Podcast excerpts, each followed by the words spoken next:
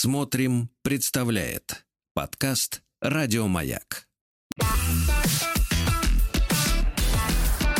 Сергей Стилавин и его друзья маяке. Ну что ж, товарищи, доброе утро вам всем. Здрасте. Я смотрю, Владик как следует вчера прожарился, что у него такое романтическое настроение, да? Ну, кстати, Сегодня... вы, мне кажется, вам тоже баньку не нужно теперь э, топить. Топить, Не, не нужно да. топить, можно париться прям так. Вы знаете, наоборот, буду из печи поленья доставать. Кстати, не надо туда подкидывать, и так будет гореть хорошо. Да, да, друзья мои, да, что хочется начать-то сегодня, в принципе, наше общение как-то понятно, опять э, жарище. Вот, хочется начать с хорошего. Мы, в принципе, вы знаете, мы как старичье с Владиком, мы, как говорится, текущая ситуация в сфере массовой культуры недовольны, правильно?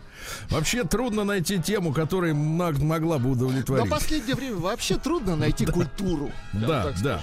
А, потому что, знаете, от многих уже не ждешь. От искусства, А да, ничего. уж нет, да. Да, вот. э, э, в возво- в воссоединение Modern Token не верю. Вот. Депешмот, мне кажется, сидят крепко на каких-то препаратах Ну, и не лечатся, хотят да. вылезать оттуда. И единственная, знаете, вот группа, которая, ну, хоть как-то барахтается. Нет, я, Владик, не про чай вдвоем, они тоже распались, если для вас это Ну, они, новость. кстати, в хорошей спортивной форме. Это единственное, что вот заслуживает внимания в этой группе. Так, а- и что же, на что же вы на- наткнулись? Ну вот, э, Сергей Валерьевич? обнаружил внезапно, да, обнаружил, э, что после, э, э, так сказать, э, 2020 года, когда все как-то притихли, потому что, вы знаете, у нас-то музыкальная индустрия вся завязана, к сожалению, только на концерты.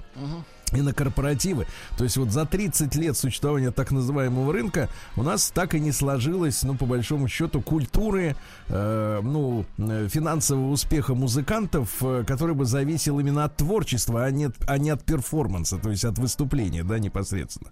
И сегодня даже самые успешные люди, которые записывают хорошие вещи, они, в принципе, на этом прожить не могут. И, а на Западе могут, но в 2020-м они решили как бы все подождать, потому что, мол, как-то так это все нестабильно. И, видимо, п- свои синглы, которые планировали выпустить э, в прошлом году, перенесли уже на этот. И тут я с удовольствием обнаружил э, новый, э, ну как, наверное, это открывающий альбом трек будет, скорее всего, да, ну такой первый сингл с нового альбома э, моей тоже одной из любимых команд Coldplay. Вот, ребята из Британии, вот из Шотландии, по-моему, неважно откуда они, или из Эдинбурга. Ну вот, в- посмотрел клип, э, в общем-то, бюджетненько достаточно все, да. Но музыка, музыку вы оцените сами, Владик. Да, давайте послушаем. Конечно.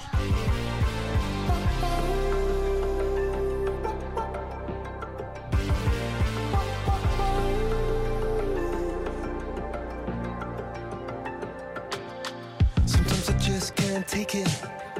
Sometimes I just can't take it, and it isn't alright. I'm not gonna make it. And I think my shoes are untied. I'm like a broken record. I'm like a broken record, and I'm not playing right. Just cynical, about you kill me?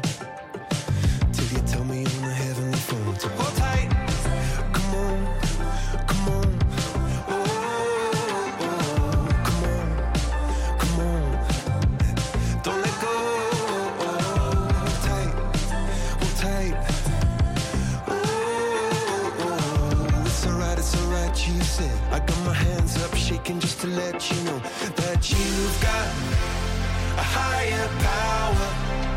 Got me singing every second, dancing every hour. Oh yeah, you've got a higher power. And she really someone I wanna know.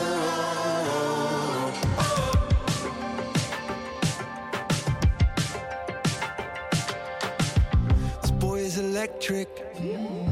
This boy is electric, and you're sparkling like the universe connected. And I'm buzzing night after night after night. This joy is electric. This joy is electric, and you're circuiting through. I'm so happy that I'm alive. Happy I'm alive at the same time as you, cause you've got a higher power. Got me singing every second, dancing every hour yeah. You've got a higher power, and you really someone.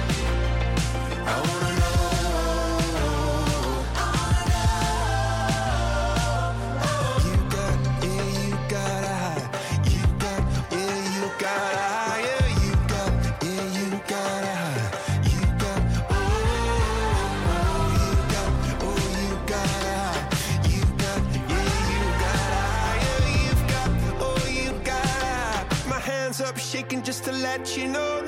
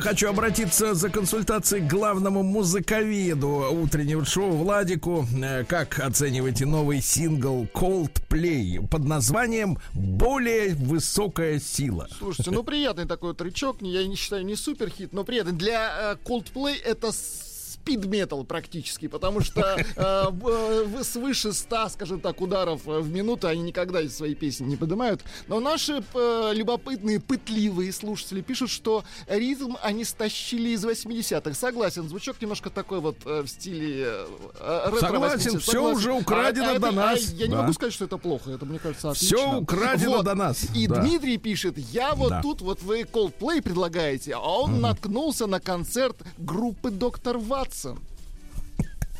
Слушайте, ну это как на минном поле, понимаете, наткнуться. Вот так. Да, или на поле, где а, происходит выпас. Дмитрий, бегите, бегите, затянут на концерт. Приемная нос. Да. Народный омбудсмен Сергунец. Э, Ну что, товарищи, э, мы с вами же э, как бы озабочены судьбой поколений грядущих, правильно? Ну, конечно, Вот, потому что мы же, так сказать, воспитаны в парадигме в соответствующей. Прислали мне несколько дней назад, вот когда произошла эта вся казанская история, да, м, прислали мне объявление, которое в одной из социальных сетей опубликовано. Ну, юрис... я, честно говоря, на- начал сомневаться в, э, вообще в, юрисдикциях наших э, соцсетей, поисковиков. Вот Яндекс, например, он там в Голландии зарегистрирован, да? А сейчас, кстати, с Голландией-то не договорились по поводу налогообложения. Куда податься-то нашему поисковичку-то, непонятно. Ну, посмотрим. Так вот, в одной из соцсетей, тоже, так сказать, не, не знаю, где она официально числится, опубликовали объявление о летнем лагере для девочек. Так, так, так, ну-ка. Значит, посмотрел я, так сказать, полазил по сайтам. Э, просто у нас два вопроса. Что происходит с детьми и, и, значит, что происходит с женщинами? Ну, я понимаю, что это мой любимый конек, но дело в том, что женщины, они же из детей. А тут, как бы, так сказать, прямая история. Значит, э, центр, э, ну, в частности, объявление говорит о центре в Кирове. Это город, где поставили памятник сатане. Да, но дело в том, что, конечно, они были не первыми. Я тут вспомнил, что в Москве же есть музей прекрасной церетыри. А там есть тоже памятник вот яблоку-искусителю. Да, он такой гигантский, да, то есть можно в это яблоко проникнуть, ну, правда, выходишь оттуда с пустыми руками. Не так, как в оригинале, да, но тем не менее, тем не менее, значит, вот, э, да, в Кирове, значит, он на улице установили такую, как бы, э, вот, историю, и выясняют, что, как, по- почем. Так вот, в этом прекрасном городе я посмотрел, что организовали центр лагерь для девочек. Название этого центра я произносить не буду, потому что это будет э, рекламой. Но, судя по всему, центр, знаете, с такой, э, ну, давайте скажем так элегантно, с индуистской э, тематикой. Ага, понятно. Да-да-да. Так вот, каждое лето в нашем пространстве работает первый городской лагерь, который знакомит девочек с прекрасными проявлениями и качествами, дальше с заглавной буквы, женщины. А также качественно улучшает взаимоотношения с родителями и сверстников. Это лагерь для девочек, а, значит, там несколько смен. Одни из них для девочек с 7 до 11, Ага. То есть там вот, вот в 7 лет уже надо готовиться быть женщиной, да? И с 11 до 15. То есть, как вы говорите, Владик, самый гриппозный возраст. Да-да-да. Самое опасное. Так вот, а, то, что было недоступно в нашем детстве, теперь возможно для наших любимых дочерей. Подарите своей дочке, племяннице или сестре привилегию участия в уникальном Так, так, так, Сергей Валерьевич, не уходите от нас. Сергей Валерьевич, не бросайте нас. Так, сейчас мы, э, внимание, дорогие наши слушатели, сейчас мы срочно восстановим связь с Сергеем Валерьевичем и выйдем в эфир. Программа прервалась по техническим причинам. Наши инженеры уже работают над устранением неполадок. Ни в коем случае не отходите от приемников. Ребята, отвертки нет? Жаль. Ну, наконец. Еще Да, да, да. раз, Ну, какие-то обрывы на линии. Так вот, э, значит, э, еще раз э, стоимость этого всего лагеря, значит, 6 900, да? Вот, смены по 12 дней. И теперь, значит, что происходит? Каждая участница этого лагеря для девочек узнает, в чем ее уникальность и, и раскроет свои таланты. Определит собственный путь к осуществлению целей и желаний улучшит отношения с родителями, учителями, сверстниками, научится чтить свою женскую природу и наслаждаться жизнью. Слушайте, вот мне казалось, что когда мне было 7, 10 и даже 15 лет, я, Ну, в общем-то, автоматически... обходились. Нет, нет, я автоматически наслаждался Ну, жизнью. Потому что в 15 лет, ну, в 15 лет, может быть, проблемы какие-нибудь появляются, но в 10 лет ты абсолютно, если ты в любим, в семье, где тебя любят, ты находишься в абсолютном наслаждении жизни, потому что каждый э, раз ты просыпаешься, и ты видишь э, э, глаза людей и такие вежливые, ласковые голоса, да, людей, которым ты нужен. Просто потому что ты есть. Кого там чему надо учить в 7 лет э, наслаждаться жизнью. Да, дальше. Проведет, не забываем, время в команде. Да. Наши преподаватели, педагоги, психологи, творческие мастера мягко раскроют природу каждой участницы. Природу раскроют. Природу они. раскроют. Наконец-то. А то они, Научат- они ж с нераскрытой ходят, понимаешь, Да, детство. научат, на- научат самому необходимому, покажут не- неожиданные возможности и дадут ответы на самые важные вопросы. Значит, э, лагерь, значит, э, полдники и кулинарные, так сказать, дела включены. Вот. Э, Стоимость, еще раз скажу, 6 900 и приложена фотография девочек, которые, значит, там, видимо, занимались. Ну, такие девочки, многие из них уже с позами э, представлены на фотографии, вот которые я вижу, в принципе, у зрелых, э, Не, по- мягко говоря, теток на сайтах знакомств. Вот И, они Сергей вот такие, знаешь. так, а-ля начинающий блогер-блогерша. Нет, это не блогеры, это женщины, это вот выражение лиц у некоторых на этих фотографиях. Э, Я вижу, что это девочки, которым там 12 лет, ну, скорее всего, где-то там 10-12 лет, а, извините меня, лица у них уже такие же требовательные, как у теток 35-летних на, в, в где-нибудь в киндере. Понимаете, да? Жесть. И вот к вопросу о том, э, что смотрите, как работают люди. А ведь кто-то это все профинансировал, правильно? Создание этих, кто-то проинвестировал. Значит, все это, я еще раз скажу, с тематикой такой близкой к каким-то егическим, там, индуистским вещам. Э, И все это потихоньку работает, да? А потом мы, как бы с вами, так сказать, начинаем удивляться из серии, «А откуда же у нас вот такие вот женщины странные-то стали? А вот откуда они берутся, то в том числе. А вы говорите, все из семьи. Да ни черта подобного, не из семьи. А мамочка с папочкой устали. Давайте-ка мы, говорит, девчоночку-то нашу спихнем на 12 дней. А потом приходит ребенок обратно и говорит, что-то он изменился, ребенок-то наш, да? Вот такая история, ребята, Сергей, есть вам о чем легко задуматься. говорить, вы раскрыли свою природу. Прием корреспонденции круглосуточно. А Адрес стилавинсобакабк.ру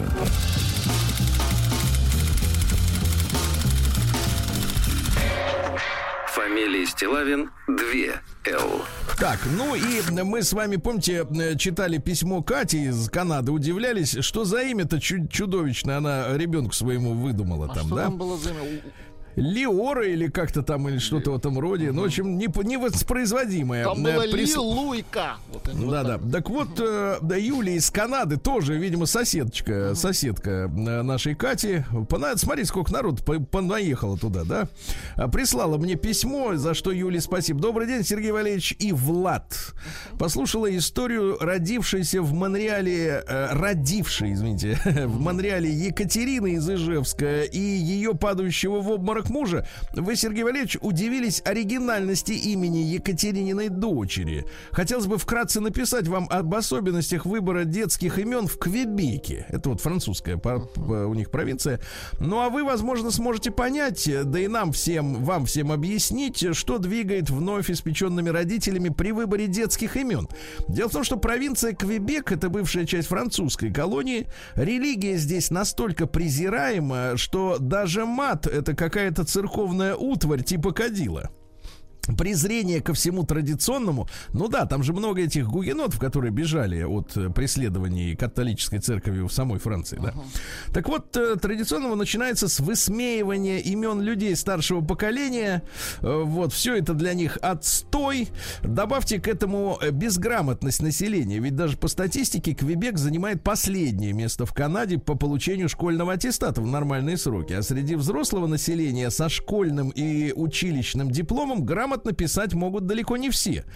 Подозревают, что мода на оригинальные имена началась именно когда семена безграмотности попали в плодородную почву свободы, поп-культуры и соседнего американского влияния. Если во Франции детям дают классические имена, соблюдая традиции и орфографию, кстати, достаточно сложную, э, то квебекские родители гораздо более изобретательные. Э, Фиг с ней с классической орфографией. Если имя Леони знаете, такой есть Леони. В традиционном французском варианте пишется как Леони, вы понимаете, да? Так. А, То изобретается, ну, добавляются, в общем, я не могу графическую историю передавать на слух, да, но добавляются лишние всякие звуки, буквы. э, Ну, то есть они не запариваются и от- Да, оттягиваются то есть, по полной. ну, условно говоря, если бы они писали ваше имя, то они написали бы Влад ДД, например. Влад ДД или Сергей. Вот, примерно Написали так. бы Сергей Васильевич. Да, Виктория превращается в Викторию, ну то есть вместо и I, Y, ну и так далее, да. М, Ну, например, э, Джонатан превращается в Джо-Натан, ну понимаете, да, с, э, да. Благодаря такой изобретательности никогда не знаешь, как надо правильно писать услышанное имя. Зачастую в школьном классе две Шарлотты или Розали, но пишутся они по-разному. Что это, Сергей Валерьевич? Желание подчеркнуть уникальность своего ребенка, рвущееся наружу творчество или просто желание уйти от принятой нормы с уважением Юлия из Канады, ну спасибо большое за просвещение, но мне теперь это действительно стало более понятной м, ситуация с нашими выдумщиками, да, которые Откуда ну, это, да, буквально идет? каждый месяц штурмуют хит-парады идиотизма, значит, называя детей по-разному всякими кривыми именами. Но я понимаю, действительно, вот э, выжимая из письма Юли, значит, вот проблему, да, суть проблемы, это действительно свобода, э, низкое образование, да, и влияние американской культуры, где действительно звезды часто дают своим детям именно, например, имя Яблоко, например, или что- что-нибудь в этом роде. Э, Да, вот такая вот история. К сожалению, к сожалению, друзья мои, значит, э, границы для идиотизма открыты. Вы Понимаете? И, и пог- пограничники с этим не могут ничего поделать. Ну, спасибо, Юле, за просвещение. Да. День дяди Бастилии пустую прошел. 80 лет со дня рождения. Ух ты, а ей уж 80.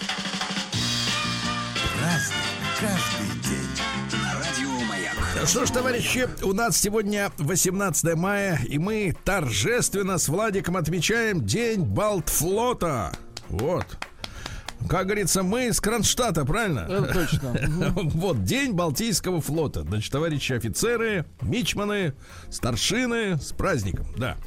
Значит, э, день рождения майского жука. Вот, он достаточно большой, этот э, жук. э, И жужжит. Вот. Сегодня Международный день динозавров отмечается. Ну, как-то не знаю, Кости видела, Ну, живьем не скорее- доводилось. Скорее памяти о динозаврах. Ну, что, да. почему-то динозавров, да. Сегодня Международный день музеев. Вот э, слышал у нас в новостях неприятные такие строчки от э, ведущей. Говорят, мол, средний чек в музее увеличился. Значит, у людей появились деньги и свободное время. Это чек. плохо. Это понимаешь? плохо. Нет, а как в музее? Погодите, в ресторане я понимаю, как может Нет, ну вырасти чек. Но это значит взяли еще и горячее. А вот в музей-то, в музей-то как? Значит, по- повысили цены за вход. Это плохо, это очень плохо. Да, день рождения мая, так же про жука говорил. Еще второй жук родился, да. А, Всемирный день вакцины против СПИДа уже чуть ли не четверть века отмечается этот день. А вакцины-то нет. Вакцины-то нет. Вот именно что отмечать-то, я не знаю, если нету ничего. Дальше. День розовой пантеры сегодня, вы понимаете, да? Это вот мультфильм. Ген- Генри Манчини поздравляем тоже. Вот, вот, вот. Да. А, День Миливайкала. Это что такое? Нет, это не Эстония. Это интересно, что Шри-Ланка. Дело в том, что в 2009 году в районе этого пункта Милливайкала а, были последние бои с сепаратистами. Вот такой день сегодня, да. День под названием «Навести своих родственников». Вижу, энтузиазм у вас не вызывает, понимаю. А день Летом без... навещу, да. Что? День без грязной посуды. Это хорошо. А почему Да, только ну, один есть- день без грязной? Ну, Я видимо, это каждый день, день вообще там. видимо, день голода. Вот. а Сегодня также день хлыстальщиков. О. Аккуратней, да. Ну, Заиграться. Ну, это надо профессионально просто. Сергей Валерьевич, вот уходите в самый, понимаете, неподходящий момент. Мы же вас внимательно слушаем. Лопатница. Так, Лопатница, да. лопатница. Мгм. Так вот, э, высаживали рассаду на грядке в этот день. Э, Да, при этом говорили крапиву чертям, капусту нам. Да. Хорошо. Значит, поговорки следующие. Без капусты щи не густы. Согласны. Да, и не путать с мегусто из испанского. Да, для чего огород городить, если капусты не садить? Да. Вот капусткой, кстати, также называли один из видов хоровода, распространенный на северных землях русских. Он образуется так. Парень заводит песню, Так. То есть нажимает кнопку play, так, образует цепь из играющих, беря за руку то одного, то другого. Запомнили? Запомнили, будем пользоваться. Повторите сегодня вечером. Обязательно. Праздник каждый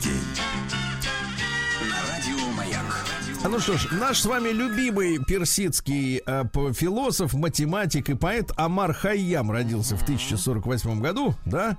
Вот, э, ну что, цитаты прекрасные. «Упавший духом гибнет раньше срока». Правильно. Ясно? Вот. Ну, а стихи-то хорошие есть для вас у меня. Пожалуйста.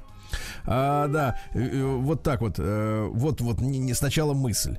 Можно соблазнить мужчину, у которого есть жена. Можно соблазнить мужчину, у которого есть любовница, но нельзя соблазнить мужчину, у которого есть любимая женщина. Красиво сказано. Да. Ну а теперь стихи, да. Дай кувшин вина и чашу, о, любимая моя. Сядем на лугу с тобою и на берегу ручья. Небо множество красавиц от начала бытия превратило, друг мой, в чаши и в кувшины, знаю я. Красиво. Понимаете? Ага. Да, это я продолжаю. да, женщина похожа на вино. А где вино, там важно для мужчины знать чувство меры. Не ищи причины в вине, коль пьян. Виновно не оно. Да, в женщине, как в книге, мудрость есть. Понять способен смысл ее великий лишь грамотный. И не сердись на книгу, коль неуч не сумел ее прочесть. А? Ну, отлично сказано. И, да. наконец, для вас, Давайте, Владик. давайте.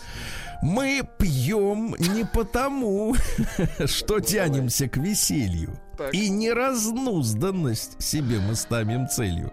Мне кажется, это стихи для какой-нибудь партии, например, «Трезвая Москва». Трезвая палата. Мы пьем не потому, что тянемся к веселью, и неразнузданность себе мы ставим целью. Мы от самих себя хотим на миг уйти, и потому к хмельному склонны зелью. Ясно? Очень хорошо. Видите, Очень. уже, уже более тысячи лет назад э, вот, э, так сказать, э, шарлатаны вроде Добина, вот, они понимали, что алкоголизм — это бегство от своих проблем внутренних. Ну, конечно.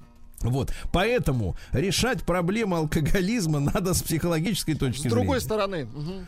Да, надо людям помогать себя принимать. Э, Вот, а для этого надо решать психологические проблемы, а не просто говорить, я больше не в рот ни капли. Ну, ни капли, ну хорошо, а как ты будешь э, сам с собой-то уживаться? Да. В 1606 году сегодня состоялся брак лже-Дмитрия первого с Марией Мнишек. Красотка, был у говорят, нас- была, была, да. О, да, да вообще полячки они красивые. Вот, э, да. Э, был низок ростом, неуклюж, лицо имел круглое, некрасивое. Вот, говорят, что на лбу были шишки в виде Шишки? бородавок. Да. А, бородавки. А то я думал, его рыжие били волосы, постоянно. рыжие волосы, да. А, вот непропорционально широк в плечах, ну то есть квадратный был. Вот. По характеру мрачен и задумчив, но еще, еще бы такая ответственность, ведь врать всем вокруг. Вот. Ну что, э, значит, э, вспоминали, что любил поговорить, Э, начитанным был. Любил пожрать, но после обеда не спал, как вы помните, да? Хотя Это все всех спали. раздражало, да. Да, да, да. Шокировал москвичей, привыкших э, к тому, что царь должен был выглядеть степенно, а он, э, э, сказать, э, не был. ходил, в баню не ходил. Не позволял себя постоянно кропить святой водой, то есть влаги боялся. Вот. Ну и что? И Ну, разговоры... точно сатана. Так, Разговоры с народом вел прямо на улице, представляешь, да. отвратительно. Но э, была и, так сказать, и мерзость. Э, Одной из слабостью были женщины, в том числе жены и дочери бояр, которых портил. Ужас. Портил, тварь. Подлец. Значит, портил дочь Бориса Годунову Ксению несчастную, потому что была невероятно она красива. Да, и сослал ее во Владимирский монастырь перед тем, как приехала разлюбезная Марина Мнишек, на которую он спустил чуть ли не два годовых бюджета на свадьбу. Понимаешь, да? Ну там были всякие чудеса, вы же знаете, там какие-то пневматические собаки были металлические на свадьбе. Они это... Тут ты туда монетку, она тебе гавкает. Ну, понятно, оттуда. куда деньги все пошли. На- Все туда, на все. гаджеты. Да. Э, Ну что же, э, в 1753-м императрица Елизавета Петровна, м, дщерь Петра, вы понимаете, да, велела, сейчас вот такое слово ты не услышишь, э, вот дщерь, а тогда запросто. Сейчас могут по Велела- лицу ударить, если вы скажете кому-нибудь чей. Потому что, потому что подумают, что другое слово. Э, Так вот, э, велела Сенату для уменьшения во всем государстве процентных денег учредить Государственный банк для дворянства. Так у нас появился, товарищи, первый банк, но не для всех, а только для дворян, понимаете, да? Сегодня в 1878-м мастера из Тулузы во Франции впервые смогли э, на стекле сделать гравировку. То есть у них что, завелось сверло? Видимо, Правильно? что-то острое завелось, да. И Да, да, и крепкое. крутящийся, скорее всего. А, так вот, в 1850-м Оливер Хэвисайд, это английский физик, который, он не знал точно, но предсказывал существование ионосферы. Понимаете, да? Молодец. Это вот э, в, в атмосфере есть такой слой, который отражает электромагнитные волны. Потому что если бы они не отражали, ребята, у нас бы тут... нас, да, да, да. У нас бы тут все бы посыпалось. Потому что вот я, помните, выяснял с физиками в эфире, как устроена эта самая, как ее, нейтронная бомба. Помните, они надо мной смеялись гадко. Да, помню. Ха-ха, Это было говорят, вы очень ничего- неприятно, да. Не понимаете? Да я привык, я что же, я, я же для народа. Так. А, так вот, а там история такая, что нейтронная бомба, она взрывается не на Земле, а как раз там, в, в стратосфере, в атмосфере. И разрушает вот этот, э, так сказать, слой ионосферы через дырку эту, соответственно, просачиваются смертельные лучи. Поражают все живое, а магнитофоны и холодильники остаются, достаются победителю. Как новенькие. Да, Да, вот такая вот оружие. история. А, в 1868 в этот день родился полковник э, Николай II, последний российский император. Вот такая вот история, да. А в 1860, ну, конечно, не полковником. А в 1869-м Сулейман Стальский родился, лезгинский поэт Ашук. Вот. Ну вот, э, пожалуйста, да, называется «Мечты о девушке, дружок». Тебе подходят хорошо, а пастуху простой мешок, а каменщику молоток подходит очень хорошо. Ручьи в ладу с горой живут, овце луга и там, и тут. А пастуху пастуший кнут и пес, что разделил с ним труд, подходит очень хорошо. Материям различный вид, седлу богатому джигит, ружью отменный следопыт и класс звонку, что в нем звонит, подходит очень хорошо. Понимаете? Прекрасные стихи. Вот это стихи прекрасные, да. В 1883-м Вальтер Гропиус родился. Это немецкий архитектор, который придумал школу Баухаус архитектурную. Вот, а, говорит следующее. Каждый предмет должен до конца отвечать своей цели, то есть выполнять практические функции, быть удобным, дешевым и красивым. Ну, в общем, я так понимаю... Ну, основной не- принцип все бесполезное вон из дома. Да, я вот э, земли. до сих пор не могу хрущобами на- налюбоваться. До какой же степени все практично. Это было дешево. Дешево и практично. Это наша мечта, чтобы все сразу было и дешево. Да. А, что же, сегодня у нас в 1886-м э, родился Григорий Борисович Гиббс. Э, Вот, который сказался Григорием Адамовым и стал автором э, замечательных фантастических книг, в том числе «Тайна двух океанов». Помните? Мгм, Да, конечно. где там это, э, там до сих пор меня вот поражает э, система, он придумал, как заряжать аккумуляторы у подводной лодки. Он говорит, э, лодка выпускала буй, который всплывал наверх, да, а другой буй тяжелый кидала на дно. И от разницы температур воды на поверхности и на дне происходило появление энергии. Прикольно. Понимаешь, в чем дело? До сих пор ведь не умеем так делать. Э, Дальше. Э, Сегодня у нас э, в 1891, то есть отмечаем э, 130-летний юбилей, Рудольф Карнап родился. Это немецкий философ и логик, представитель логического позитивизма. Но вас пускай не пугает слово позитивизм. Позитивизм это просто перечисление фактов. А никаких выводов они не делают. Что они обязательно хорошие, например. Да, типа сами сделайте выводы. Так вот, цела, цитата правильная. Истинность философских утверждений, я чи- читаю его философское утверждение, доказать невозможно. Ну, как и истинность этого утверждения тоже. А в 1896 в Санкт-Петербурге в доме номер 46 по Невскому проспекту открыт первый в России кинотеатр. Наши Понимаете? поздравления, да. Вот, кинотеатр. Да. Ну и в, а в 1908 году Николай Алексеевич Пелюгин родился. Наш академик будущий, дважды герой социалистического труда. Он является основоположником наших систем автономного управления ракетными и ракетно-космическими комплексами. Да, понимаешь? Очень важно. То Очень. есть ракета летит, Она не, не просто думает. летит, а туда, куда нужно летит. Да. да, думает постоянно, производит самоконтроль, и Уточняет, если что... куда, да. Она может Да. передумать. Нет, и если что, подворачивает Да, немножко в да. сторону. Ну вот. Если ну вдруг и... ветер или еще что. Да-да-да. Ну и что? И Перри Кома, наш любимый американский певец, родился в 1912 Ну, дайте мы его послушаем после уже давайте. короткой рекламы. Это великий мужчина, друзья. День дяди Бастилии пустую прошел. 80 лет со дня рождения. Ух ты, а ей уж 80. Разный, каждый день. На радио Маяк. Друзья мои, давайте Перри Кома вспомним, да, добрым словом. Да. Мужчина прекрасный. Слушайте, ну у нас же еще есть суперхит, который постоянно в плейлисте. Да, нашем. конечно. Это же, это же великолепно. Да. Ну, люди умели тогда заниматься искусством, да. Да.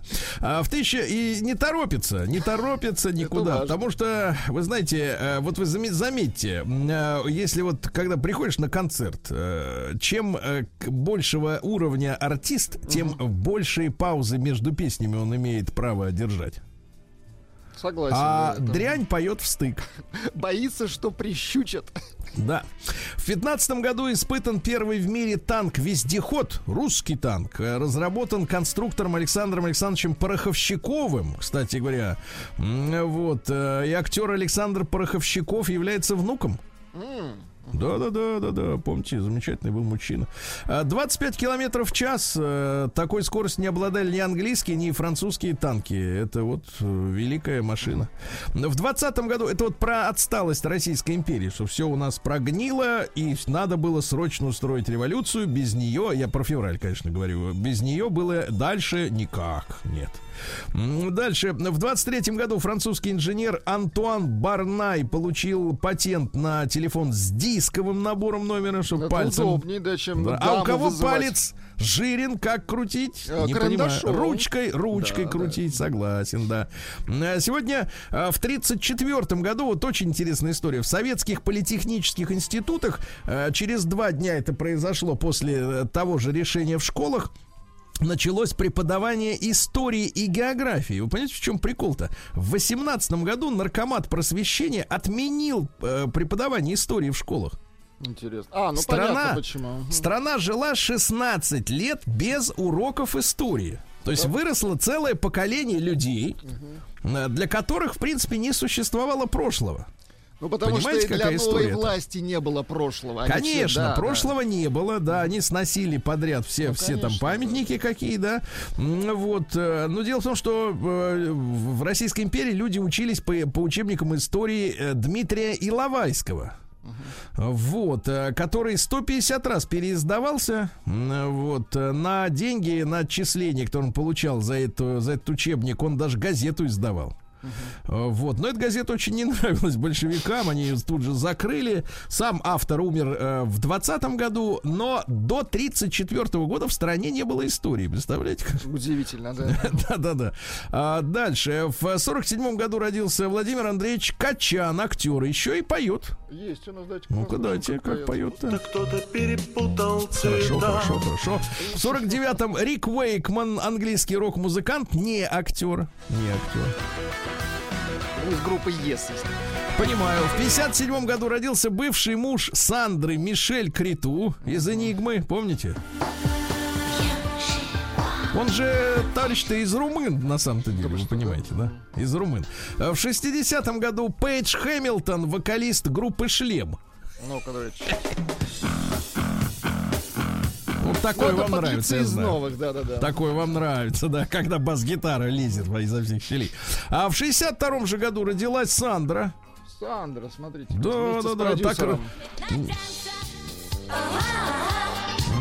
Арабески, конечно, это Ну, странный проект. мерзко, и звучат они мерзко. Да, да, да. И двигались как э, комбинация. Э, Вот.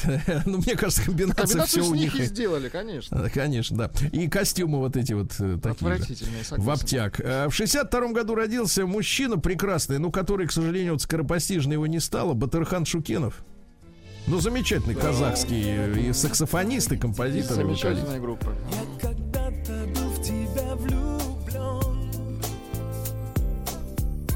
Моей ты мечтой была Но ушла за проливным дождем Да. А В 64 году родился Константин Эдуардович Калачев, основатель, давно прекративший свое существование партии любителей пива. А, ну вот некоторых, знаете, наверное, удивляют политические процессы, которые происходят э, в соседнем государстве.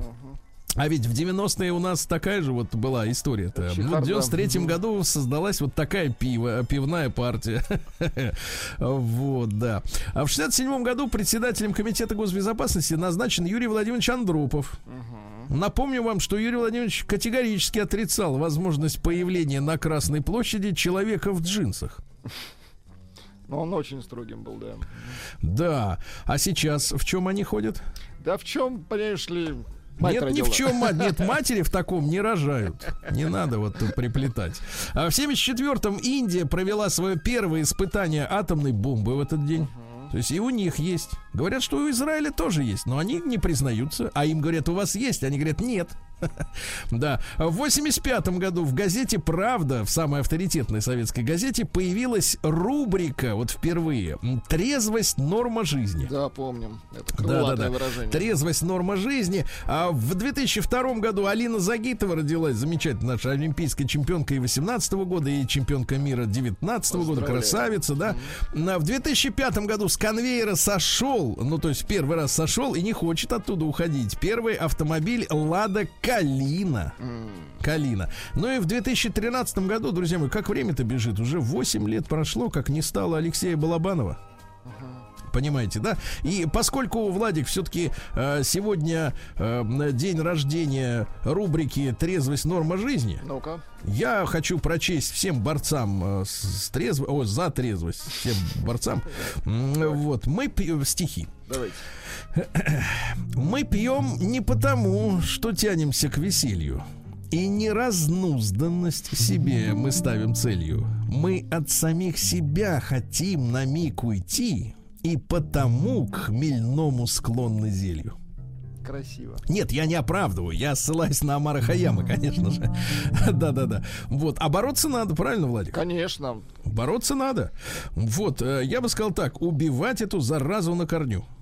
Нет, надо, конечно, до- дозированно, дорогие товарищи, дозированно принимать. Только Вообще, все в жизни яд и все лекарство, правильно? согласен, абсолютно. Весь все значение имеет доза и время, правильно?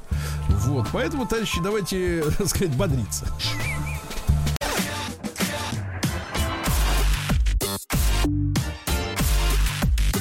Сергей Стилавин и его друзья на маяке. Ну что, товарищи, да, сегодня погода обещает нам э, в центральном регионе, как говорили в детских сказках, одним махом все рекорды по биваху. Правильно? Да, Отлично, температура. да. А вот в Омске свежая прохлада до 28 градусов тепла. Да класс. Да. Все для людей. Все для амичей.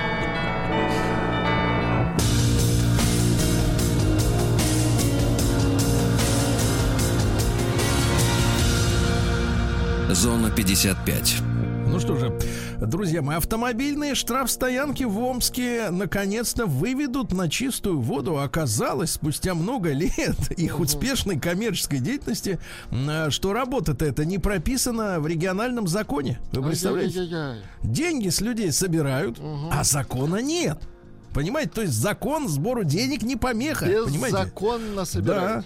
Вот побывал, э, так сказать, в одном из таких мест хранилища автомобилей нарушителей местный э, депутат Кипервар. Кипервар. Побывал, посмотрел, все записал, зафиксировал. И выясняется, что выяснилось, что изменения в закон о работе спецстоянок назрели. Назрели, да. Ну вот, да, замечательно. А люди-то и не знали, как говорится, что учения идут. А из Омска э, за три дня вывезли более 400 тонн растительного мусора. Растительные. Это шишки, э, так сказать, трава, трава, трава, мгм. листва. всё. перегной.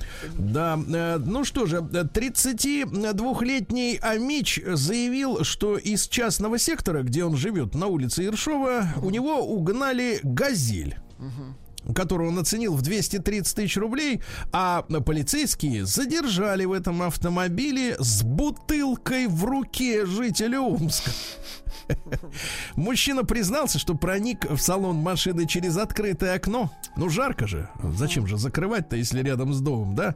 Разобрал замок зажигания и укатил. А ущерб э, 230 тысяч рублей. Для начала выписали варюги 30 тысяч штрафа. Да.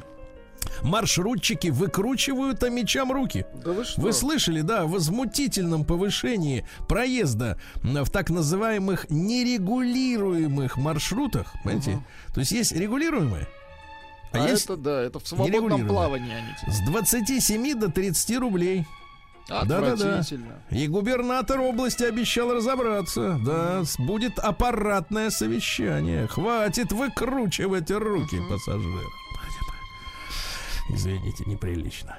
А Мичка предпочла прогулки с ребенком трех мужчин с алкоголем. Очень хорошо. На, Значит, э, 48-летняя Мичка, ровесница наша, да, Владик? Представь себе ее. А, так вот, э, вечером отправилась погулять с восьмилетним сыночком Так. в, в сквер имени 50-летия ВЛКСМ. Ну а для тех, кто пойти? для тех, кто недавно приземлился с Луны, это комсомол. А, так вот, э, выпивали, встретила там трех мужиков. Они выпивали, и вдруг Амичка посмотрела на часы и говорит, пора. И засобиралась домой, засобиралась, пробки собирать стала там, то все 50. Но один из собутыльников сорвал у нее с шеи две серебряные цепочки с крестиком и с кулоном и убежал оставшись без ювелирных украшений, ну, это очень важно в жизни женщины, ну, конечно, понимаете, обратилась э, к сотрудникам ППС, угу. рассказала, э, ну, насколько могла внятно, что случилось. Э, поймали человечка-то. Оказалось, что кулон сдан в ломбард за 700 рублей. Угу. Цепочка с крестиком потерялась, пока бежал. Угу. 7 лет лишения свободы Ал- грозит. Алкобандитизм. Спасибо. Всем, всем свидетелем был восьмилетний мальчик, да. Ужасно. Каким он вырастет? Пьяный Амич не хотел уходить из кафе, достал раскладной нож и порезал двух работников. Вот урод. Точно урод. На омский таксист надел э, таксист Борислав Красивое имя, Борислав. Да, Борислав. Надел косоворотку, снял видео про родной край и выиграл 100 тысяч рублей. Представляете, какая история. Э, Прошел творческий конкурс «Лучший водитель такси России». Какой жук. Так. Да, и на творческом конкурсе Борислав предстал русским казаком, то есть э, ряженым. Хорошо. То есть он же не казак, Ну, правильно? конечно. А Он на видео таксист. казак, артист, таксист, артист. Видите, э, финал конкурса проходил в три тура. Теоретический этап, а, творческий вот конкурс в И косоворотке и бокс. Хорошо. Бокс для таксиста очень тоже важен, да. А на Иртыше перевернулась лодка с пенсионером, э, выручил спасательный жилет. Вот как важно жилетку надевать, очень хорошо. Дальше. А мечи в режиме онлайн увидят маршрутки, где не подорожал проезд. Ну вот я, вот, честно говоря, в режиме онлайн наблюдаю иногда вечером за луной, э, утром за солнцем, а тут можно будет наблюдать за, маршрутками, да, которые не подорожали. Э, В Представляете, он конце... садится в маршрутку и такой рядом с водителем, и, и ему так говорит в лицо, а я давно за тобой наблюдаю. Да, в Омске, э, значит, с конца мая откроют туристический сезон, так что, Владик, пожалуйста. Хорошо. Вот мы вчера я читали страшную, собираться. Мгм. страшную новость о том, что значит, власти Краснодарского края хотят в Сочи въезд запретить машинам с, номерами других регионов. Это Так вот, э, сегрегация. так. Так вот, есть возможность в Омск дернуть. Да. А, Амичка доверилась мужчине, а он у нее украл. А? Дело в том, что Отвратительно. 53-летний мужчина выпивал с молодой вдовой которая рассказала, что в 19 году вместе со своим покойным ныне супругом нашли ружье. Так. А услышав об этом, 53-летний алкаш ружье украл, когда женщина заснула. Вот. А теперь идет э, по статье 226. И пусть идет. Хищение огнестрельного оружия оказалось охотничьи нашли муж с женой-то. Мгм. Житель Омской области воспользовался двумя сбоями банкомата и кре- крепко разбогател. Дело в том, что он пришел к банкомату положить на свою карту банковскую тысячу рублей. Но тут произошел сбой. И ему вернули. Нет, Сто. и это позволило ему ввести команду на экране о том, что он внес 5000 рублей. Ага. Да-да-да, а всего 20 внес, понимаешь ли. Хотя одной купюрой расплатился. Ну и давайте тебе хорошая новость. Во-первых, в Омской области продолжает снижаться уровень безработности. Это хорошо. Например, водитель автомобиля в среднем получает 29 200, а повар 21 500, а монтажник 55 тысяч рублей. О, а бетонщик 57 400. Ну и, наконец, очень хорошая новость, Биткоинчик. друзья мои. А. Давайте, хорошая новость. В Омске неожиданно, что с другой стороны тревожно, но хорошо, что все-таки подешевело. Подешевела морковь, друзья мои. Здорово. Сколько в год моркови вы съедаете? Как можно больше, особенно в период Сергей. Стилавин и его друзья Надо говорить, я на ней сижу. на маяке. А, Друзья мои, ну вот Роспотребнадзор э, понял, что людям сейчас как-то в жару нелегко Не просто. и выступил в лице своих экспертов с полезными советами Ну, для граждан России, э, как питаться в сильную жару. Сегодняшний день не исключение. Так вот, Роспотребнадзор э, посоветовал заменить в жару мясо на морепродукты. Э, фотография, которая сопровождает эту новость. запах крепче, да? Э, Да, с фотографией она нет, сопровождается устрицами, э, ракушками какими-то, да, анчоусы. Ну, вы знаете, друзья мои, да, моллюсков ешьте с шампанским, с- Вы желательно постоянно обходите их стороной, а вот сейчас, когда жара, они, знаете, они- насыщаются вкусом. Вы их Главное, на, на брюд не налегать.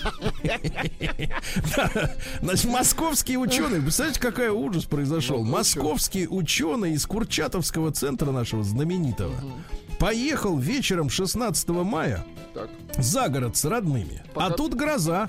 ну, И представляете, шандарахнула молнией. так, ученого. Вот, а ожог пяток произошел. И вы представляете, кардиограмма не показала никаких отклонений, но мужчина забыл все об этом дне. Вы представляешь? Ничего себе. То есть стерла все воспоминания. Но Че- ученую... Через пятки, правильно? Но, Че- Ему в да, пятки но, ударило. но Мгм. ученую степень не стерла. Вот, это Правильно, важно. Документы-то есть. Да, дальше. Нет, документ. А что документы, если ты не Б, не М? Не, ну документы и пятки такие обожженные. Да. Ну вот смотрите, в, в Питере отмечают десятилетний юбилей Новой Голландии. Вы бывали там? Ну, конечно. Вы знаете, я Кстати, туда- красивейшее место стало. Нет, Когда нет, последний место-то может и красивейшее, хотя вы никогда не бывали там до этого. А, Да, Да, почему но... э, был я там до этого? Это был просто завод. там Да это не завод, это военная За- часть Ну, была. заброшенная, да. Да, так вот, э, я вам скажу так, э, я тоже заглянул, и я, честно говоря, вот так во ваших восторгов-то не очень могу разделить. Ну-ка, что вас много. расстроило? Давайте рассказывайте. А вот я вам прочту. И у меня даже Давайте. есть фотография с расписания, значит, посиделок в этом прекрасном месте. Значит, заголовок следующий. Там же лекции проходят всякие. Вот, в том числе. Так вот, между вторым полом и гендерной перформативностью. Даже не это понимаю, такая- о, чем, о чем лекция. А лекция о том, что ты можешь э, перформатироваться Свой по пол. полной. Да. Значит, а дальше Причем представление. квартире. А, Представление о гендере, инструментарий гендерных исследований, не то, что вы подумали, феминистская оптика и ее влияние на развитие культуры. Вот такие вот там лекции а проходят. лекции это так себе, я вам скажу. А я вам себе. скажу так, что просвещают-то народ в определенном направлении, скажем так, мягко говоря, да?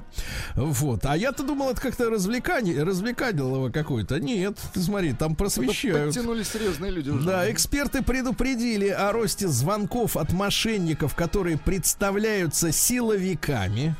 Но дело в том, что у силовика, у него, в принципе, есть в, в арсенале что? У него есть погоны. Конечно. Правильно? Здесь, А по телефону они не очевидны. здесь только голос, да. Да, поэтому поверить в такое, конечно, не очень хочется. А у Минс- Минсельхоза вот несколько дней назад э, полуголые девицы с масками коров Так. вышли на акцию в, защите, в защиту животных. А лозунгом акции стала фраза «Хватит нас доить». Да, Очень хорошо. очень, да, А, Очень доить. хорошо. Антимонопольщики оштрафуют э, многострадальную почту России за надбавки к стоимости посылок в труднодоступные регионы. Да. Ну и давайте пару хороших сообщений. Во-первых, в Петербурге приравняют размер стипендий к прожиточному минимуму. Хорошо. Наконец-то. И российский космонавт на МКС получит в подарок тельняшку и флаг ВДВ. Ну, вот это уже. Это уже хорошо. Наука и жизнь. А представляешь, вот в тельнике в космос, в космос А, выйти. Он получит те- тельняшку, а патроны и оружие когда он получит? А патроны и оружие добудет в бою. С американским сектором. У партнеров у американцев. Да, да, а в М-16 это живется. А, Врачи Японии, помните, у нас вчера была сенсационная новость, что свиньи и другие земноводные умеют дышать другим путем. Так вот, так вот теперь врачи Японии выяснили, что такой же метод лечения кислородом эффективнее обычного. Хорошо. То есть загоняют кислород, как в По эту, полной, как, а потом да, сдувает как шарик. как человек в виде кальяна, да. Не, такие, можно... Для начала мы вас продуем, товарищ. Да, да, да, да, не, не стесняйтесь. Дальше, смотрите, какая история. Я вот всегда думал, что вот это вот дальше, вот все эти элитные вещи, которые так любят наши командировочные за границу э, и так далее, которые ныли, да, после 2014 года, где наш сыр, вот это все. Вот, смотри, врач-кардиолог Денис Так. э, заявил, что икра и сыр повышают артериальное давление. Бац, и все, и в дамки. Бац, и не надо нам Не этого. надо вам этого. Ага. А, Продолжительный рабочий день повышает риск развития инсульта, ишемической болезни сердца. Ну, понятно, работа гробит, это давно было понятно Работа не волк, да. Даешь однодневную рабочую Не, неделю. одночасовую в день. Вот. Да. А, климатический хаос. Вот то, что с нами происходит сейчас. Вот сегодня в Москве опять там 30 с лишним. А послезавтра плюс 18 дожди, понимаете, да, Перепады какая история отвратительные, да-да-да. Так вот, это называется климатическим хаосом. Дело в том, что ученые проанализировали 400 сценариев развития климата. А нужно И, 402. Так. и оказалось, что из 400 только 50 сценариев позволяет избежать дальнейшего роста температуры. Ну, в том числе надо сажать деревья, ребята. Ну, понятно, сажать. что не по сценарию сейчас. Да. Вот э, индейцы Пуэбло, такое это вот э, не имя человека, это название племени, э, невольно увеличили разнообразие, разнообразие растений. Они, например, посадили э, дурман вонючий и лапчатку гусиную. Теперь они растут в дикой природе. Да. А удоды охладели к самкам с насыщенно раскрашенными яйцами. Удоды есть охладели, Не да-да-да. должны быть слишком яркими. Дело в том, что самка, когда откладывает, окрашивает яйцо, э, чтобы оно было защищено. Но если слишком яркое, то Яркие удот, яйца, Сергей Валерьевич, всегда отпугивают. да, что удот меньше приносит такой женщине удоду корма. Ясно? Вот, давай. Ясно. Что-то они у вас яркие. Новости капитализма. Да, ну, болеют, наверное. Значит, австра- австралиец э, назвал продукт, э, благодаря которому дожил до 111 лет. Австралиец по фамилии Крюгер. Э, Говорит, что своим здоровьем обязан куриным мозгам. Дело в том, что он всю жизнь работал скотоводом, ветеринарным врачом. День начинает с зарядки. Ему 111 лет, я напомню. Никогда не пил, не курил. Вот, жил, ел то, что было в саду и на ферме. И э, посоветовал всем, кто хочет дожить, э, вот, э, питаться только хорошей едой. Ну, начинать мы день уже... с куриных мозгов. Да Ну, ну, мы уже на видели, самом что деле он- жалко его. Ну, представляете? Конечно, жалко, не пил, не курил. А, да, королевская почта Великобритании доставила посылки с опозданием в 13 лет. То есть почта Британии, побратим, я так понимаю, нарисовался.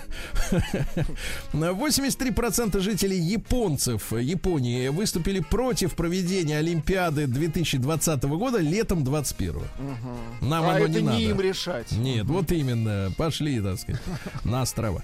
А, контрабан... э, Я прочел новость сначала. Контрабандисты Франции, а потом выяснилось, что контрабасисты. Контрабасисты, Да, музыканты. требуют М. э, перестать их штрафовать во время поездок на поезде. Дело в том, что А, контрабас... за кейс. Да, то есть он огромный, вот этот, э, Ну, сказать, конечно. ящик этот, гнутый. А, так вот, э, поезд, за поездку с контрабасом их штрафуют на 150 евро, представляете? Они написали коллективное письмо вслед за генералами и офицерами спецслужб против Макрона, а теперь контрабасисты еще против. Смотри, вся Франция на ногах. Багажные места контрабасистам. Вот. В Великобритании учредили должность спецпредставителя по вопросам прав ЛГБТ-сообщества. Вот. Он сам ЛГБТ-персона, Герберт его зовут. 12 лет состоит в браке с адвокатом Джейсоном. Какой молодец. Так, Э, До этого они 10 лет без брака были совет да вдвоем. любовь. Так, есть. Вот, и теперь он станет э, председателем международной конференции под названием «Быть собой – это безопасно». Да. Ну и давайте парочку еще. Во-первых, в Индии зараженный коронавирусом студент две недели жил на дереве из-за коронавируса. А, Вот, а родственники ему по веревочке поднимали туда еду, да? Ну и наконец так. вот гениальное сообщение. Мужчина прокатился на огромном крокодиле. Он ему в челюсть вставил веревку, за нее держался. Вот, и катался. Возмущены зоозащитники. А чему вы возмущены? Ведь он же крокодилу-то было нормально. Крокодилу тоже Правильно. было хорошо. Конечно. Конечно, только вам плохо. Всем хорошо, вам И завидно. Вот именно.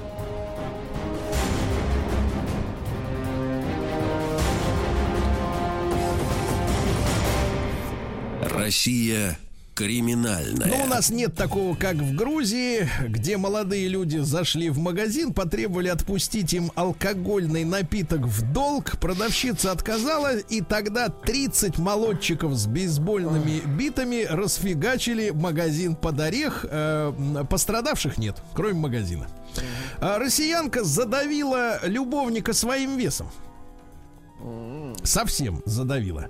В октябре 2020 А года нет, это, пара наверное, лучше так назвать. Она поглотила его собой. распивали дома алкоголь, начали ссориться. Мужчина прилег на кровать, она на него села. Ну, при весе 100 килограмм, рост 150 сантиметров. Вот, села и задушила. Вот и все. Ужасно. Да, вот такая вот история. А, в Анапе в частном доме обнаружили 12 снарядов времен войны. Хорошо, что обнаружили. Мгм. 76-й калибр вам не нужно? Пока не. Пока нет. Вот, э, значит, э, в Москве на прохожего напали трое проезжих ночью, брызнули в лицо из баллончика, избили руками, ногами, отобрали сумку. А Всех задержали на Союзном проспекте в арендуемой хате приезжие от 24 до 26 лет. Понимаете, да? А Почти 30 студентов в Хабаровском крае отравились водой из кулеров. Вы представляете? Ну и, наконец, что? У отца Виктора Цоя в Петербурге угнали Volkswagen. Но говорят, что уже сейчас, благодаря поискам активистов, машину нашли. Ну, слава богу, еще. Очень хорошо. Сергей Стилавин и его друзья. На маяке. Друзья мои, а ну что, сейчас э, потребуется ваш жизненный опыт э, для того, чтобы помочь человеку советом. Всегда Потому рады. что, да, дело в том, что э, не только мы с Владиком воспринимаемся нашей аудиторией как люди, которым можно доверять своей жизненной ситуации, но и наша замечательная аудитория в лице тех, кто звонит э, в наш эфир, кто пишет, э, ну, складывается ощущение, что это люди зрелые, взрослые, которые действительно могут помочь э, житейским советам. Э, тем э, дороже для меня письмо, которое я получил, что э, мой ровесник пишет, мужчина 48 лет. То есть человек вроде бы, да, ну когда, когда пишут ребята там 25-летние, э, вот это понятно, люди обращаются к другим э, дядям взрослым за опытом, правильно? А здесь вроде бы ровесник, а человеку плохо. Ну. Здравствуйте, Сергей. Вот, э, рассказать хочу вам свою историю и попросить совета, но прошу Добину не предлагать. Он ничего толком бесплатно не расскажет. Вот, я ваш тезка, тоже Сергей. Мне 48, живу в Питере с 90-го года. Понимаете, да? Проблема следующая. А теперь прошу лирическую музыку, письмо на несколько минут. Проблема следующая. С женой знаком уже 20 лет. Много лет были любовниками. Я был женат, испытывал к ней невероятное чувство. Просто не мог жить без нее. Хотелось все время. Э, Хотелось все время быть рядом. Отдавать ей все, что можно было и даже чего нельзя. Пережили очень много непростых моментов. Настоящая Санта-Барбара. Через пять лет примерно стали жить вместе. Семь лет назад появилась дочь. В интимной жизни, естественно, происходило постепенное охлаждение. Естественно. В какой-то момент э, во время разговора об этом сказала мне, мне но мы ведь уже не любовники. Если честно, я настолько опешил, что как-то сразу успокоился. После зачатия жена совсем переключилась на ребенка. И несколько лет я принимал эту ситуацию, но недостаток тепла, внимания, нежности и просто близости привели к тому, что я перестал делать попытки с ней поговорить, начал искать это на стороне, ходил к девушкам с низкой соцответственностью регистрировался на сайтах знакомств, в общем, искал. Я работал тогда в сфере услуг руководителем. Много людей подчиненных, в основном женщины, молодые и симпатичные. Какие еще в услугах, правильно? Несколько лет ловил на себе взгляды одной девушки, но она на 20 лет младше меня. А у нас тогда как раз беременность, роды и так далее. У меня даже в мыслях не было ничего такого. Девушка эта тоже вышла замуж, уезжала жить в другой город, потом вернулась, потом снова пришла к нам на работу, развелась. И вот три года назад, как водится, после корпоративки у нас все и случилось, Владик. Мы встречались всего один-два раза в месяц. Заметьте, встречались. Иногда реже. Что интересно, после близости сразу убегал. Не было желания оставаться, куда-то сходить вместе, что-то там подарить. Не было желания подарить. И она тоже особенно чего-то не просила. Один раз сходили по барам, один раз выехали на барбекю. Всего два раза просила что-то ей подарить, но часто переписывались в основном секстинг. Вы знаете, что это Ну, я догадываю, я не знаю, конечно же, ни в коем случае не знаю, но я И не догадываюсь. хотите узнать, я насколько понимаю, потому что вы человек приличный. Да-да-да. Так вот, девушка оказалась позитивной, открытой, не стеснялась говорить о том, чего ей хочется, ну, не в смысле подарков. Что ей понравилось, а что нет. Какие-то маленькие комплименты, опять же, было приятно. Но в то же время видно в каких-то незначительных эпизодах, что избалована эгоистично и капризно. В общем, полтора месяца, теперь к сути истории, полтора месяца назад поехала в отпуск. Там познакомилась с каким-то мужиком.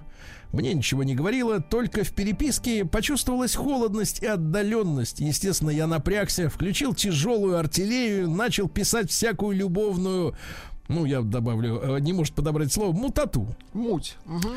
А две недели ждал ее, накрутил себя до предела. В конце концов призналась, что она уже не одна. Что все серьезно, э, хочет замуж, рожать детей и так далее. А я-то женат. Оказалось, что она даже не думала о том, что мы можем жить вместе. А смысл, сказала она. Короче, понимаю, что ничего не могу ей дать, не могу и никогда не мог бы жить с ней вместе. Но почему, пишет 48-летний мужчина, почему я испытываю боль? Не только душевную, но и буквально физическую боль. Все время о ней думаю. Никак не получается остановить этот внутренний диалог. Прошу помочь конкретным советом, что делать, погибаю. Погибаю я. Завершается письмо от Сергея фразой. Зацепки оборвал, с женой контакт налаживается, идет навстречу. Но это скорее такие судоходные су- из- записи из судового Вести с журнала. полей. Мгм. Вот. Такая история, ребят. 728-7171. Наш телефон и в, телеграм-канал тоже работает, наш телеграм-портал. Э, Плюс 7967-103-5533. Те, кто переживали вот эту боль утраты, э, расставания, да, именно вот эту тяжесть, и когда физически больно, как э, мужчине помочь советом, как пережить вот то, что из него вырвали кусок его сердца, понимаете? Вот давайте Вячеслава послушаем, у нас мужчина умудренный. Он тертый калач, безусловно. Слава, доброе утро. Доброе утро. Слава, нужен Но совет нужно- взрослого человека. Да, да, но здесь, во-первых, он, конечно же, не послушает э, советов людей, которые ему совершенно чужие и со стороны, потому что, конечно, это работа психолога, 48 лет здоровый уже взрослый дяденька. История абсолютно банальна, потому что вот я, судя по тому, как вы прочитали, это совершенно его уязвленнейшее самолюбие играет, никакой здесь любви я не вижу, тем более, да, при том, что своем подчеркивал, что просто, по идее, они встречались на периодические случаи раз там в две недели. И э, он сам э, заметил, что когда она ему натянула нос на коленку, да, там, э, из-за чувства ревности он стал писать не... Он не сказал, что, блин, и тут я вдруг понял, насколько много она для меня значила в жизни. Он просто сказал, что да, вот я там, по идее, знал, как можно э, девчонку раскрутить на возврат, естественно, через чувство и через любовную лирику Александр Сергеевич Пушкин and Company. И, э, и когда все равно же она им сказала, что нет, все-таки дяденька, до свидания, другое что там э, я, конечно, совет один. Спокойно совершенно, ну, я же не могу сказать, что забудь про эту Мгм. девушку. Потому что, ну, кто я такой, чтобы давать советы, тем более, говорю, взрослому, это же там не 25-летний парень, просит э, у опытных дядек каких-нибудь советов. Это уже взрослый умы- Слав, А тут- ну давайте личный вопрос. Вам было больно? Тут же человек не понимает. Да, и- да, да, ну, как, э, как всегда, но я всегда говорю, что даже самому зачуханному чмошному мужику все равно в жизни достанется хоть одна красивая, по-настоящему такая вот глубокая, э, серьезная девушка. И, как правило, ты уже находишься в это время или в семейных глубоких отношениях, или у тебя там 16 детей, и ты знай и понимая, что вот это действительно чего-то стоит, но на основании своего опыта, да, который к тому времени ты накопишь. Каждый, у каждого он свой. А, ты будешь понимать, что это именно то, что тебе хотелось бы, но жизнь свою-то поломать и поменять или не хочешь, или не можешь там, или не считаешь нужным так поступать. Вот, э, и поэтому здесь, конечно же, и меня, естественно, жалило не раз в жизни. Ну, вроде бы Бог меня спас, я всегда знал, что, ребята, конечно, это красиво, этим э, приятно пожить, и вот этими как бы э, мягкими лапками, когда твое сердечко красивая девушка сжимает, ну, конечно, там это прикольно. Но, слава богу, я говорю, мне Вячеслав Бог выжил, как мы видим. Да. Да, да, Слава, спасибо. Итак, Вячеслав выжил, и, так сказать, и бодрится, бодрится. Но мы хотим сочувствия немножко, да, все-таки мы на стороне мужчины, который обратился к нам э, с просьбой помочь советом, как выжить. Он об этом же говорит. Погибает, человек погибает. Давайте Галину Антоновну из Воронежа послушаем. Галина Антоновна, доброе утро. Галина. Доброе утро. Замечательно. Здравствуйте. Да. Я хочу сказать, вот этому мужику, у меня зять 43 года живет э, с дочерью. Второй зять кабель. Гулял, гулял, пока его не зарезали розочкой. Потому что пришел мужик, а жены дома нет. Он пришел, знал, где Сашка. У Сашки. Розочку, раз, бутылку разбил, розочку и порезал. Догулялся. 50 лет не стало. Я с дедом прожила 68 лет. Слава Богу. Не было никаких поводов, чтобы он куда-то пошел. Потому что э, нашлись мы по любви. По любви. Да. Друг друга понимали. А это что? Увидел в одном углу, а в другом углу уже на кровати. Стали утром, как тебя зовут? Вот так Вот, и вот. живут. Просто Да. кабель.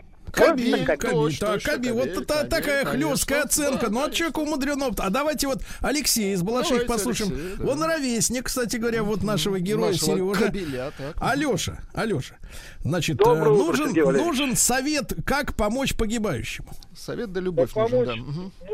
Ну, пусть от пола отжимается, что я хочу сказать. И все, да? И все пройдет. То есть у вас Какой вы строевой у нас, а? Не, ну, спорт он помогает. Я тоже был в подобной ситуации. Меня бросила жена. Э, то есть, э, ну, слава богу, глупости не наделал, что было на руках стрелковое оружие, разные мысли в голову лезли. А потом вписался там э, в две команды э, хоккейных и нормально отпустила. Так, спорт отпускает. Так, хорошо, хорошо. Вот первый практический совет, правильно? Первый. Значит, товарищи, э, 728-7171, как помочь человеку, который доверил нам свою личную боль? Он написал не для того, чтобы над ним смеялись, да, м, потешались. Ой, ему- человеку плохо, понимаете? А человечность проявляется тогда, когда мы умеем людям сочувствовать. Понятно, что он вел какой образ жизни, но он к нам обратился за милосердием, понимаете, да? Вы понимаете? И, За по- пожалуйста, понятно. да, и те, кто, кто, э, так сказать, э, ну, прошел через что-то подобное в своей жизни, через разлуку, через, э, не обязательно все было так же, как в этой истории, но просто был брошен или брошена. Э, я думаю, что, может быть, мы в любви-то, в принципе, женщина и мужчина равны, мне кажется, да? Вот, и советы о том, как пережить эту, эту потерю. потерю. Здесь же речь идет о потере, ребят. Неважно, по каким обстоятельствам конкретно. Да. Ну вот что пишут люди. Ярослав пишет, как помочь, как помочь. Клин клином вышибают. Понятно, на что намекает Ярослав. Пис- э, пишет э, Стасон Шоколадов. Пишет. Так, доброе утро. Как Общал... он пишет-то? Пи- Пишет по-русски, вот читаю. Общался с дамой 40 лет. Самому Так. было 33. Она замужем, с детьми. Это отвратительно, Стасон. Мы на берегу договорились, что только интим. И все, оки-доки, все довольны. А вообще ни одна женщина не стоит мужских слез. Стасон Шоколадов. Какой- Это отвратительное сообщение. Слушайте, вы этому Шоколадову при, при встрече по носу дайте как следует. Понимаете, да? Согласен. Да. Вот, друзья мои, итак, взрослый мужчина, 48 лет. Вот, вот некоторые говорят, кризис среднего возраста, он когда? В 40, в 30. А вот человека настигло полтора месяца назад. И он оказался брошенным, понимаете, да? А ведь человек, извините меня, без профессии, так сказать, без грамотного совета может, например, запить. Ну, кстати, очень многие наши слушатели пишут, что Это плохо. у- уехать на пару месяцев в Бухару, в кавычках, очень даже в тему будет. Как раз по Нет, поводу вот записи. эти советы, вот, вот такие советы га- гадостные, нам они не нужны. И Шоколадову своему вы тоже передайте. да. Стасону, Стас- Стасону вашему Шоколадову, мерзавец какой, мерзавец. Значит, товарищи, мы должны помочь Сереже. Ему плохо, а вам получше немножко, да? И поэтому надо набраться немножко милосердия. И сразу после короткой рекламы ваши звонки 728-7171. Сергей Стилавин и его друзья Друзья мои, итак, э, получили мы сегодня письмо от э, нашего слушателя, такого же, как и вы, как и мы, взрослый мужчина, а переживает в жизни э, серьезная, так сказать, передрягу, да? Э, Дело в том, что вот э, достаточно классическая ситуация, когда э, охладела, так сказать, э, охладел пыл э, с э, многолетней спутницей жизни, да, к сожалению, об этом приходится констатировать, это констатировать, я не- ненавижу этот оборот, об этом приходится констатировать. Так вот, но в голову лезет, зараза. Вот, а, затем жена стала мамой, и после э, вот как бы родов окончательно исчезли, так сказать, радости жизни, вот, а потом прибилась э, лет на 20 младшая дама, да, э, так сказать, лет 28, я так понимаю, вот, но вильнула хвостом, встретила на отдыхе другого и кинула нашего героя, а герой погибает. Что делать? Вот давайте Валера, Валеру из Югорска послушаем. Нужен совет добрый, хороший, э, грамотный. Валер, доброе утро. Без оскорбления, да. Доброе Да. утро. Да, пожалуйста. Предобрейшее. Ну, мне 37 лет. У меня была похожая ситуация. Конечно, на 20 лет младше меня у меня никогда не было. А, но у меня и вот яркий пример. У меня отец с матерью разводился. Э, Ну, я думаю, что в Бухару уезжать это уже прям совсем крайний Мгм. случай. И в Амстердам тоже в том числе. А правильно, вот как сказали, клин клином вышибают, шершеля фам. Если скучно, нужно искать спутницу другую. А если убиваться больно? по поводу- А если больно, Так Валера? а если ну, если когда? больно, нужно зубы сжать и Так. И правильно вот найти другую, отвлечься на что-то другое. Ну, я понимаю, всем же больно, там всякие ситуации в жизни происходят, но если сидеть и убиваться на одном месте и плакать, то это, наверное, уже прям... Нет, не спасает э, никого фраза «всем же больно». Тем Ну, а более, что ты видишь, сколько, а? сколько вокруг расслабленных, которым совершенно не больно. Да-да-да, давайте Павла из Салихарда. Давайте, все-таки нужен совет. И женские в том числе тоже принимаются. Павел, доброе утро. Добрый день. Здравствуйте. Здравствуйте. Да. Вам удачи утра. Да не будет никакого совета, э, потому что не решается это все. вот и все. Не решается. И все, да? Не решается. Да, забыть. Не реш- не решается. Не решается, хорошо. То есть вот совсем грустно. Давайте Алину из Пскова послушаем. Алина, Алин, доброе утро. Давайте. Здравствуйте. Да. А, ну, по собственному опыту я могу сказать, э, как бы это ни, ни звучало тоже просто, но это все равно пройти сложно, это нужно пережить. А, то есть э, вот по себе могу сказать, что лечит время.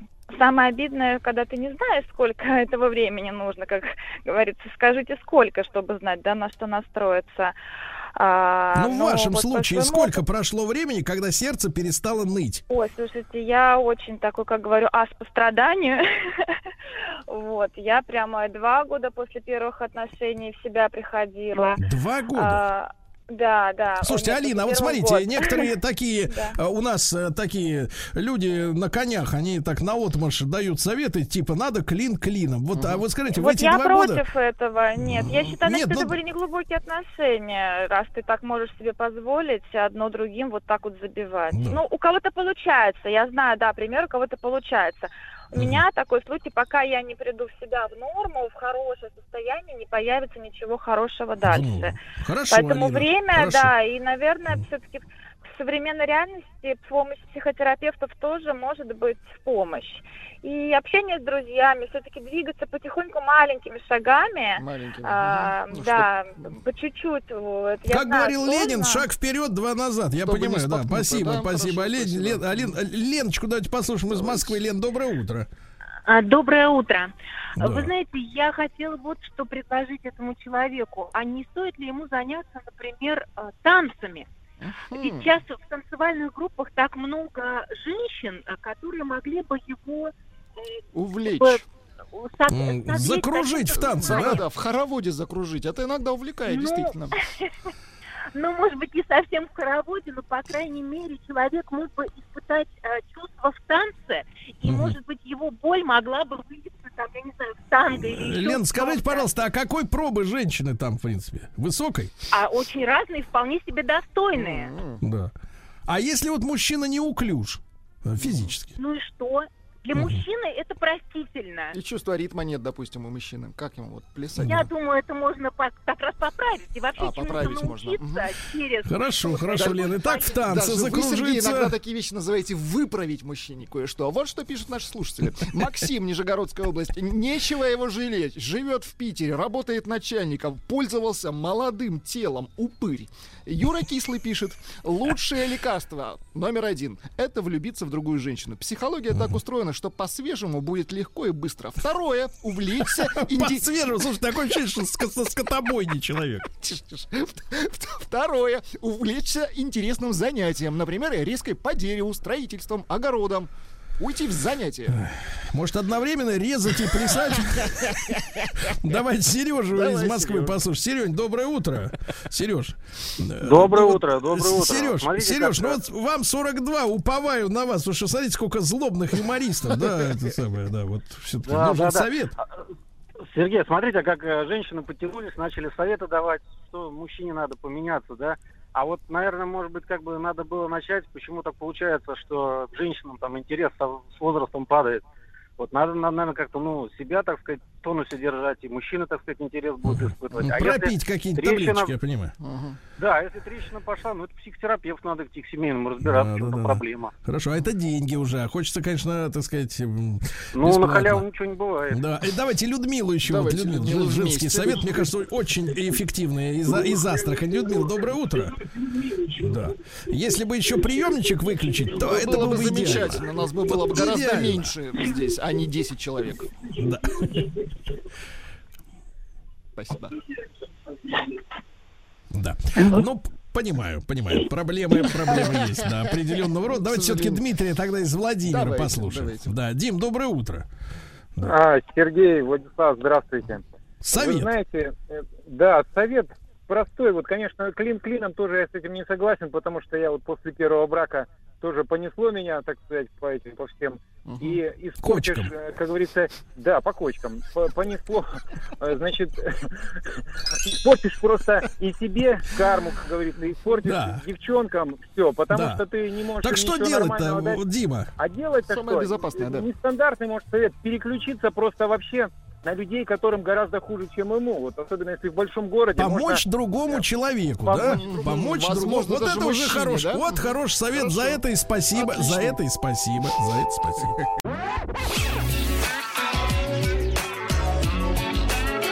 Сергей Стилавин и его друзья на маяке. А, Друзья мои, я вот смотрю на Рустама Ивановича, который заглянул к нам сейчас в студию. Рустам Иванович, доброе утро. Доброе утро, Сергей Валерьевич. Да, и вижу человека, который, в принципе, уже давно и бесповоротно устал.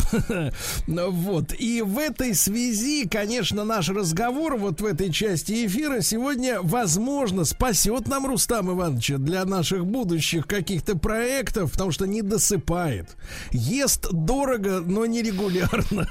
Спит э, неправильно, да. Ну, в общем, не отдыхает. В отпуске не бывает, а хочется сохранить э, здоровье, улучшить самочувствие, потому что даже после отпуска лучше не становится, да, Рустам Иванович? Да, Сергей. Валерьевич, да просто хочется пожить. Да, да, хочется пожить, а пожить негде. Времени нету, да. Так вот, э, сегодня с нами на прямой связи Андрей Яновский, генеральный директор Европейского медицинского центра. Андрей, доброе утро. Доброе утро. Андрей с нами в студии, Сергей Валерьевич. Ну, это, это еще лучше. Значит, я с вами на прямой связи. Так вот, а, а, клиника Европейский медицинский центр давно работает уже в Москве с 89 года.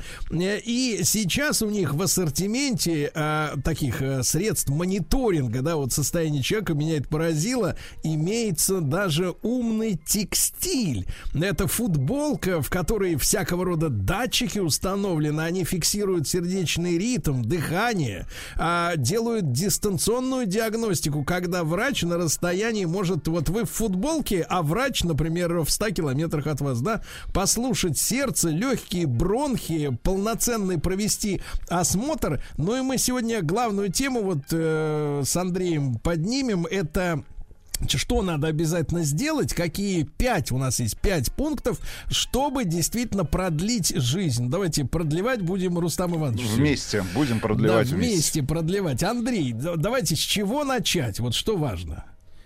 Ну, я думаю, что начать надо, как всегда, с настроения, потому что... Для этого Сергей есть. Абсолютно верно, да, Сергей, приветствую вас. э, Да. Тоже из города Ленинграда. Э, Поэтому подслушивал вас давно, и это как раз создавало мне настроение. Э, Есть настроение, дальше нужны знания. Знания очень простые. Э, На современном языке мы говорим лайфхаки, и, собственно, аудитория в основном хочет э, недолго читать, а какие-то основные выводы схватить. Я бы начал с генетического теста. Почему? Так. Потому что все-таки это то, что в нас заложено, и, скорее всего, важно выработать только правильное отношение к этому. А, Что такое генетический тест? Ну, на языке бизнес- бизнеса это, наверное, карта рисков, и не более того. То есть то, что когда-то в нас а, попало, примерно на 20% это зависит, а, а, как мы будем к этому относиться и развивать.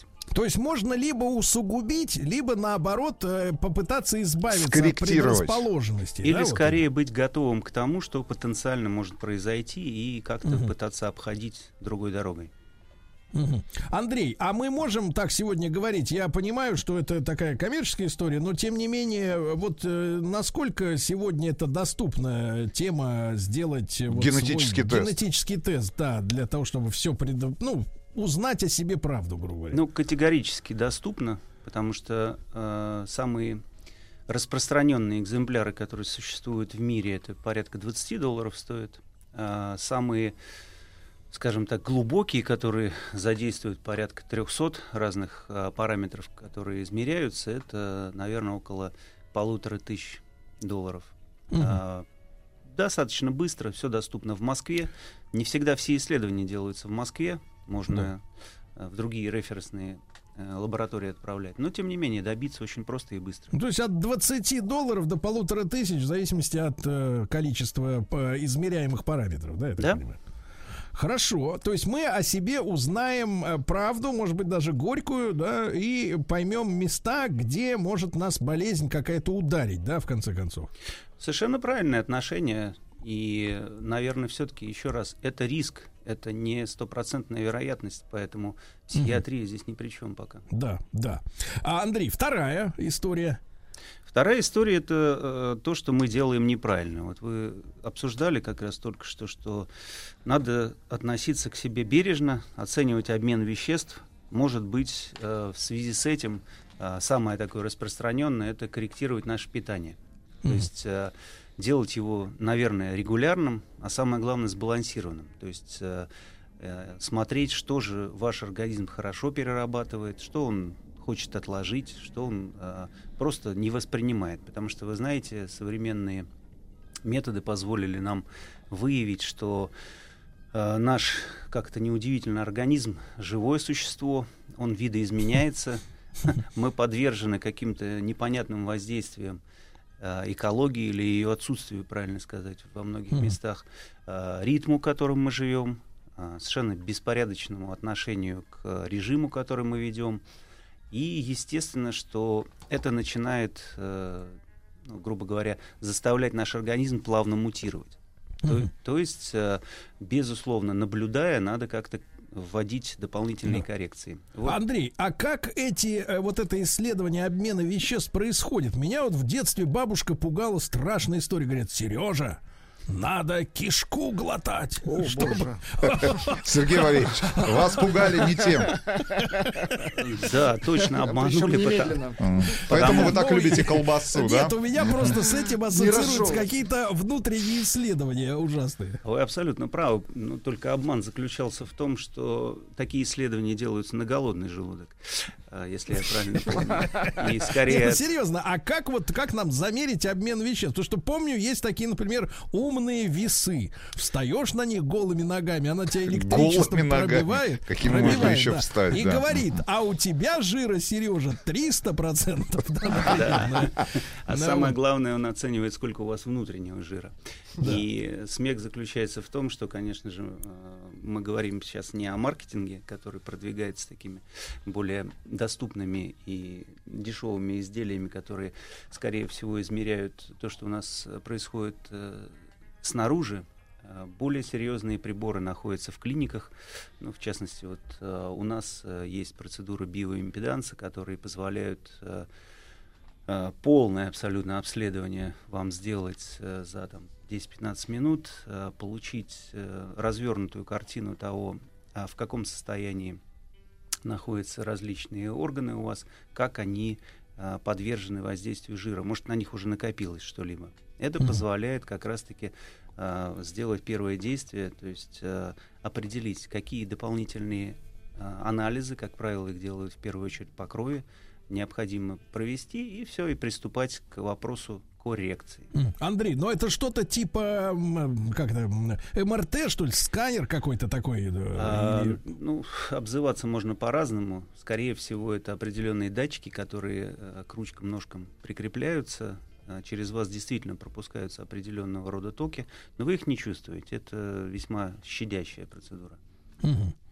Понятно. Здесь Я вот, вот, в материалах кстати, к нашему сегодняшнему разговору, Сергей Валерьевич, есть еще пару слов о технологии, которая сегодня доступна уже а, в клинике. Это а, клиник, э, значит, технология, которая позволяет проанализировать обмен веществ по одному выдоху. Знаем, что вот сотрудники дорожно-постовой слу- службы используют приборы для того, чтобы проанализировать. Ну, собственно, они и были принципе, нет, изначально Нет, нет, для сотрудников, о которых вы говорите, достаточно вашего взгляда. Выхлоп это уже просто подтвердит сомнение. Но практически у нас так и выглядит этот прибор. Помните, в жезл иногда предлагали дыхнуть. Да. Вот э, наш значительно меньше и действительно по одному выдоху, то есть через концентрацию углекислого газа, позволяет э, понять, э, существует какой-либо вопрос, надо им уже заниматься, или же пока вы веселый и Да. счастливый молодой человек. Но это не мы, судя по Да. Друзья мои, Андрей Яновский, генеральный директор Европейского медицинского, Европейского медицинского центра с нами. Мы сегодня говорим о пяти э, пунктах, пяти лайфхаках, как продлить э, здоровую полноценную жизнь. Я уже напомню, мы э, сказали о то- том, что надо сдать генетический тест, вот проверить обмен веществ, скорректировать питание. Андрей, вот мы очень много с диетологами в эфире разговариваем о, о- о диете, которая была бы эффективна, подобрана именно персонально для человека, но при этом была бы вкусной, потому что образ страдающей женщины, которая с утра до ночи сидит на рукколе, вот, э, вот э, на каком-то подножьем корме, э, это вот так, так тяжело для мужчины, вы же понимаете, да. Нам- мы можем сделать питание таким, чтобы оно было еще и вкусным для человека, но не опасным. Ну, конечно, да. А, Во-первых, надо подходить не э, вычитав э, в журнале какую-либо подходящую явно не вам диету, а все-таки составить ее со специалистом. Это Мгм. значительно облегчает историю. Второе. Хорошо, хорошо. Я вижу, что третий лайфхак это у нас уровень витаминов, минералов. Э, Сюда вот по любимая Рустам Ивановичем э, штука под названием омега-3. Э, Вот также витамин D. Э, Андрей, во-первых, правда ли, что витамины э, вот комплексные это не слишком хорошо работающая история, что надо пить их по отдельности, да еще и с временными интервалами между ними? Да, только так, э, потому что все комплексные вещи, как правило, содержат все, что известно э, производителям в этот момент.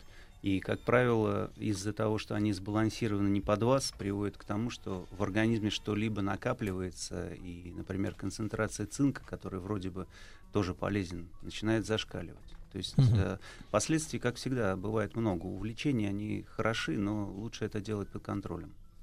Мгм. То есть э, мы делаем также анализ, э, я так понимаю, и крови, да, ведь для этого делается. Обязательно, наверняка. причем регулярно, потому что единожды, когда вы начали работать с собой, э, регулярный замер позволяет вам оценить тренд. Ведь Мгм. поймите правильно, каждый организм он индивидуален, и нельзя нас слепо сравнивать. Мальчик 45 лет, такой же вес, это не означает, что мне нужна та же диета или такой же образ жизни.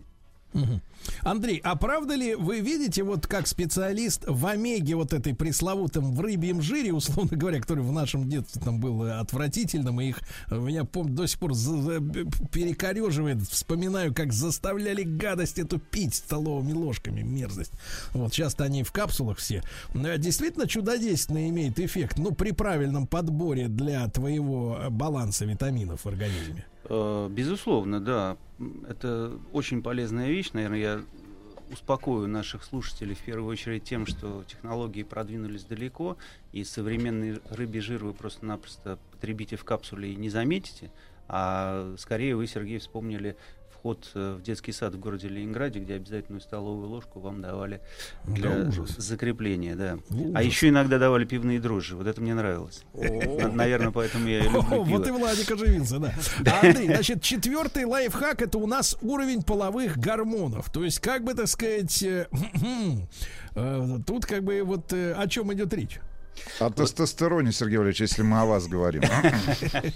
Ну, вообще, если честно, то о любом мужчине, конечно же, в первую очередь. А, потому что а, все эти элементы позволяют нам, а, собственно, тестостерон это же главный мужской а, половой гормон.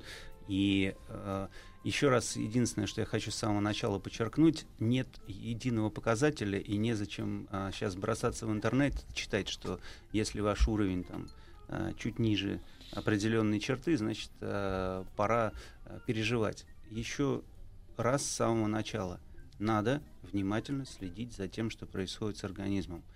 У каждого человека есть свой достаточный уровень для того, чтобы поддерживать организм в здоровом состоянии. А что такое в данном случае здоровый? Ну, понятно, что мы с вами, как мальчики, сразу подумали о а, естественном как бы, выполнении своих обязанностей, но есть и другая вещь, которая влияет на общее состояние организма, на его а, подверженность старению, на готовность э, к различным физиологическим нагрузкам и, что самое важное, есть давно уже прямая связь с стрессоустойчивостью. Потому что стресс это вещь, ну, которая постоянно воздействует на нас и, конечно же, приводит к наиболее серьезным последствиям. Да. Андрей, а вот тестостерон, он как, через капельницу повышается или таблеточки? Нет, к сожалению, не через капельницу. а- Дистанционно, Сергей Да. Через футболку. Да, в основном методом через психиатра. Коне- Конечно, есть э, различного рода э, таблетированные истории и э, спокойно в течение дня могут приниматься, помогают. И э, я так понимаю, что для того, чтобы проверить, надо воспользоваться таким методом, как масс-спектрометрия, э, который позволяет наиболее точно оценить уровень тестостерона. И это, кстати говоря, ребят, э, ну вот это исследование доступно не везде, но есть э, в Да есть, EMC. конечно, любой глубины, безусловно. Хорошо. И четвертый лайфхак, Сергей Валерьевич. Ну, а с этим лайфхаком... Пятый. Лайф... Пятый, точнее сказать, да. А с этим лайфхаком вы справляетесь успешно последние лет 20. Это здоровый сон. В чем не могу вас упрекнуть, так это в отсутствии здорового сна, потому что вы выключаетесь Это важно. ровно в это важно, потому что- 20.00. Потому что просыпаться нужно, товарищи, с удовольствием. Вот нельзя просыпаться с больной Вы не головой. только с удовольствием просыпаетесь, вы просыпаетесь еще и в бане, Сергей Валерьевич, поэтому... Да, еще и один. Но это на любителя. Смотрите, давайте, наверное, я э, постараюсь откомментировать это. Э, недооценить э, там, нормальный сон э, невозможно, потому что действительно организм восстанавливается во сне наилучшим способом. А важный лайфхак, наверное, заключается в том, что спать надо обязательно в темной комнате, то есть абсолютно полной. Если будет э, пробираться лучик света, значит выработка э, мелатонина, то есть то, зачем мы охотимся, по сути дела, правильно сказать, организм охотится, а, будет э, не полностью э, включена и не принесет того эффекта, ради которого мы хотели бы. И еще один тоже важный момент а, работает как э, там, в любой постели, так и в бане. Как только я проснулся, я должен вставать. А, Вы получили сигнал от своего организма. а, Сейчас правильная фаза того самого цикла. Встаю, шевелюсь. Если необходимо, лучше я потом где-нибудь еще 15 минут прикорну. Ну и, э, Сергей Валерьевич, важно не забывать, вот кроме пяти лайфхаков, о которых мы сегодня рассказали, есть еще так называемые скрининги и чек-апы. Правильно? Это вот регулярный контроль здоровья. Ну, Слушайте, это- э, извините, Сергей. Да-да-да. Это вы хотели сказать? Потому Это что с меня, с сказать меня Рустам. все просто. Э, Я, ну, страшный апологет этого дела. Или, как вот вы говорите, вы же большой любитель Шопенгауэра, если я не ошибаюсь, то Были как- время. десятых нашего счастья зависит, э, собственно, от здоровья, да? А за ним-то и надо следить. И э, различного рода скрининги, которые мы, собственно, исторически с детства помним, и профосмотры, и диспансеризации и так далее, позволяли а, выявлять любые отклонения раньше, чем это переросло в а, проблематическую зону. Поэтому в полный вперед.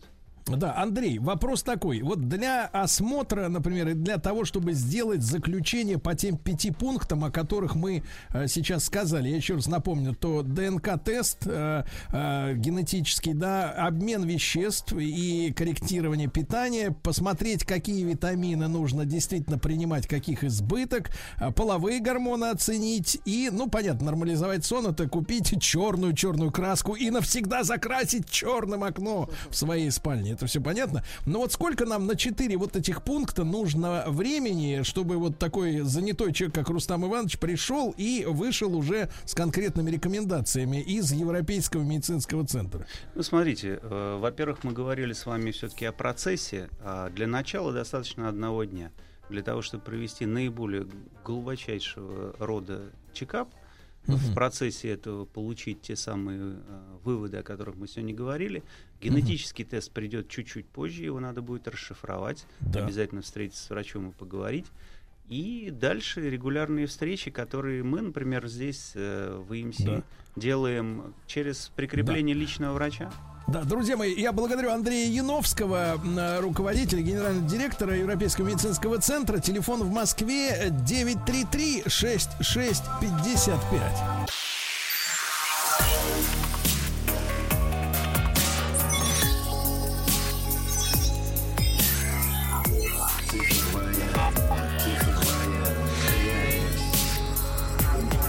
Цифровая реальность. Друзья мои, цифровая реальность, э, в которую нас все больше и больше затягивает. А Мы сегодня об этом с вами будем говорить э, в нашем э, цик- цикле одноименном. Ну и поговорим мы сегодня о цифровом следе и о цифровой гигиене. Ну, для тех, кто освоил уже обычную гигиену, естественно, да. А, Илья Быконя, сооснователь и генеральный директор Райтека, преподаватель департамента электронной инженерии НИУ Высшей школы экономики. Илья, доброе утро. Да. Доброе утро. Вопросов у нас, конечно, много к вам. Вот, Илья, но вот прежде всего самое главное. Кому нужно бояться э, своего цифрового следа? Может ли вот такой порядочный человек, как, например, наш звукорежиссер Владик, вот, который является бо- божьим человеком, комара не обидит, в общем-то, не волноваться о том, что где-то хранится этот самый след. А, ну, наверное, волноваться не стоит, как бы бояться поздно, это уже произошло. Вот. След В любом уже есть. случае. Мгм. Э, Да, да, он уже есть, как бы, и здесь э, лишние, скажем так, переживания не, не нужны.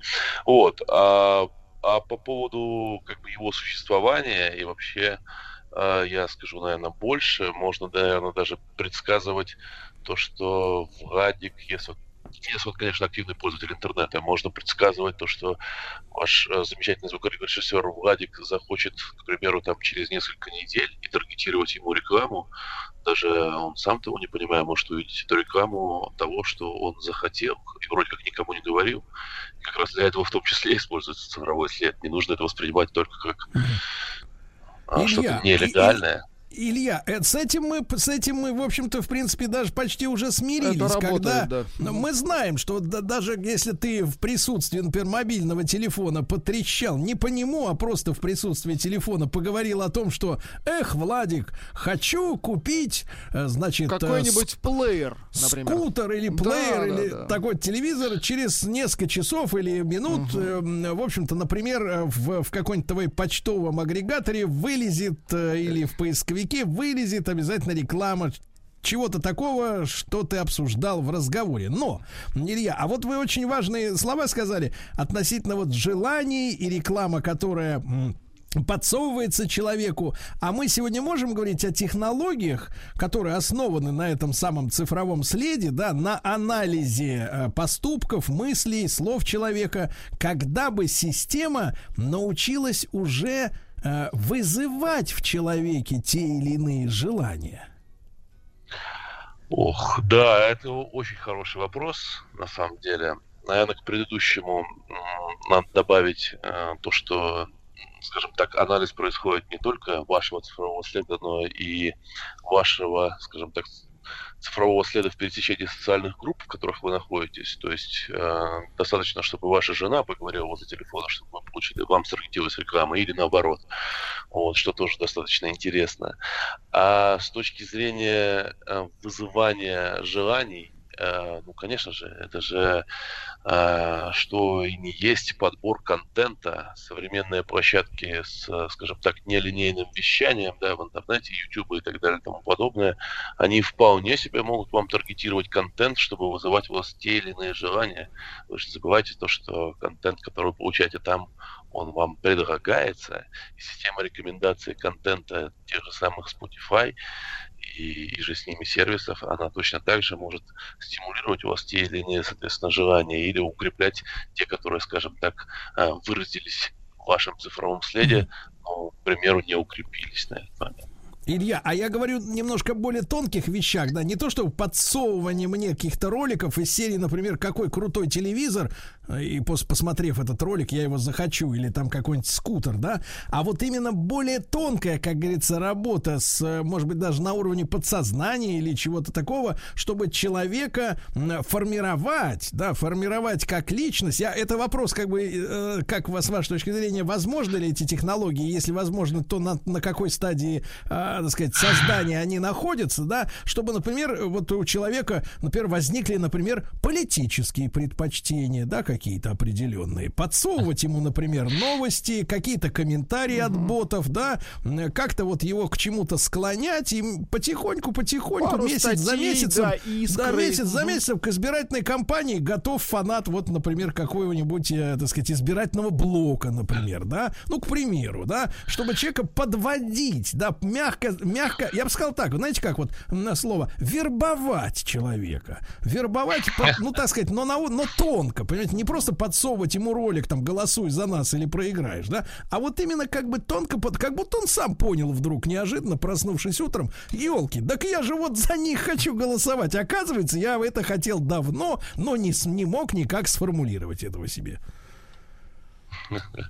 Но это уже как бы, наверное, такое представление Ну, то есть это секретная информация, вы не можете ее прямо сейчас вот так Я вот понимаю, подтвердить. я все, Это- все это вопрос. Мы не хотим проблем, нет, Илья, не, мы не ну, хотим. Хорошо, то есть Ничего не, если Владик, вам стереть нельзя, запись если вам нельзя об этом говорить, то пожалуйста, конечно. Да, да. Конечно, можно. Полковник, все нормально. Хорошо. Хорошо, Илья, ну хорошо. Может быть, когда-нибудь архивы откроются, понятно, ЦРУ.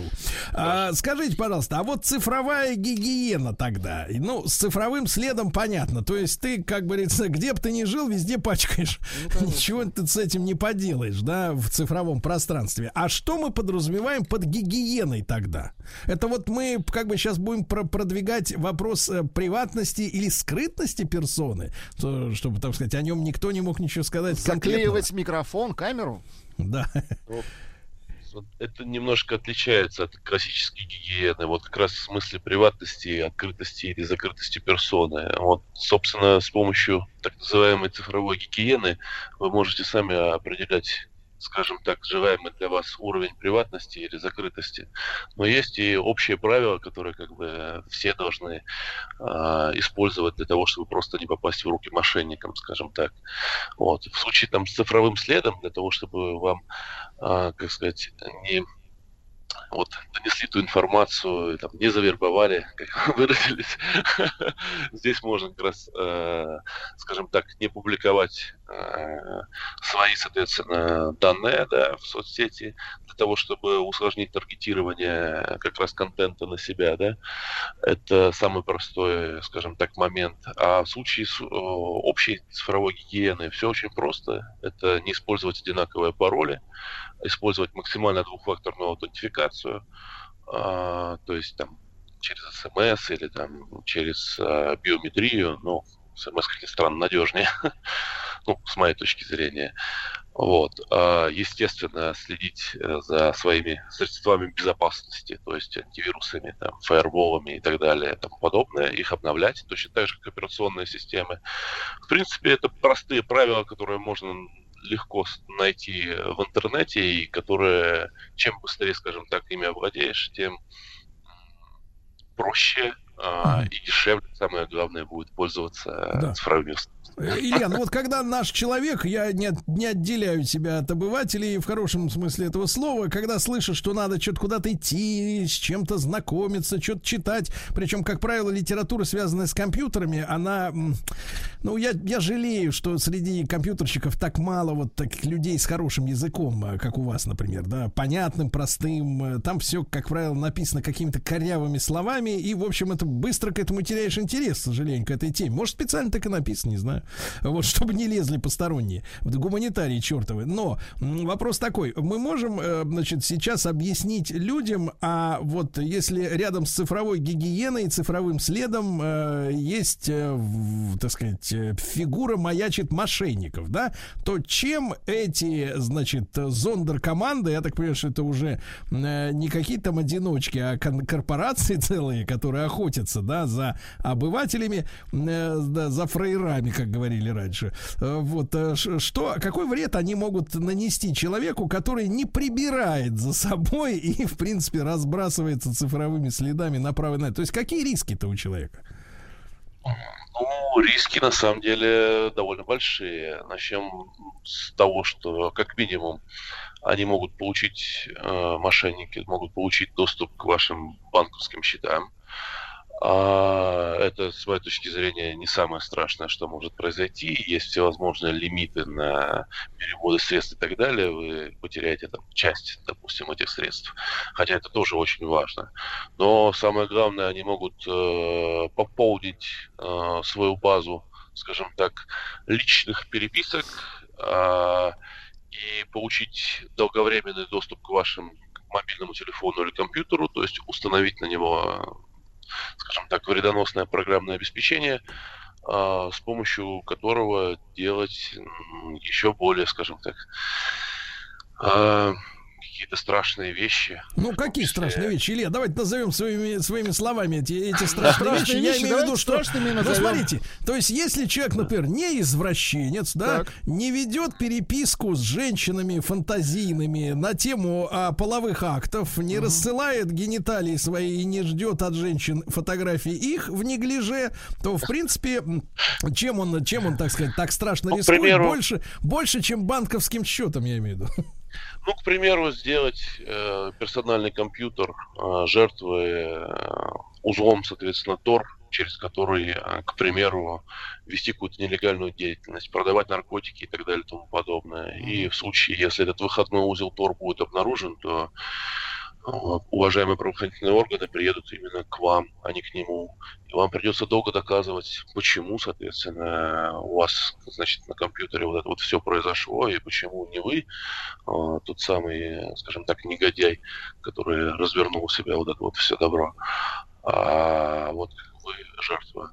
То есть этом внешний смотришь- экран, внешний экран вашего компьютера, монитор, он не будет вам выдавать э, информацию о том, что э, вы являетесь узлом связи по продаже героина, да? Ну да, абсолютно. То есть вы вообще этого не видите, не знать не будете. И это обнаружить не специалисту достаточно сложно. Поэтому можно использовать э, тот же самый компьютер в хакерских атаках. Не обязательно на выборы в каких-нибудь удаленных странах, может быть, на выборы в нашей стране. И потом объяснять, почему так произошло, к примеру. А что же, э, что же делать, чтобы вот не стать вот таким э, в темную используемым человеком? Вот э, первое, что приходит в голову, это, честно говоря, выключить прямо сейчас к чертовой бабушке этот компьютер. И Обесточить, обесточить его. Обесточить полностью и, А и полностью разжечь костер. Костер разжечь. И свечу. свечу зажечь.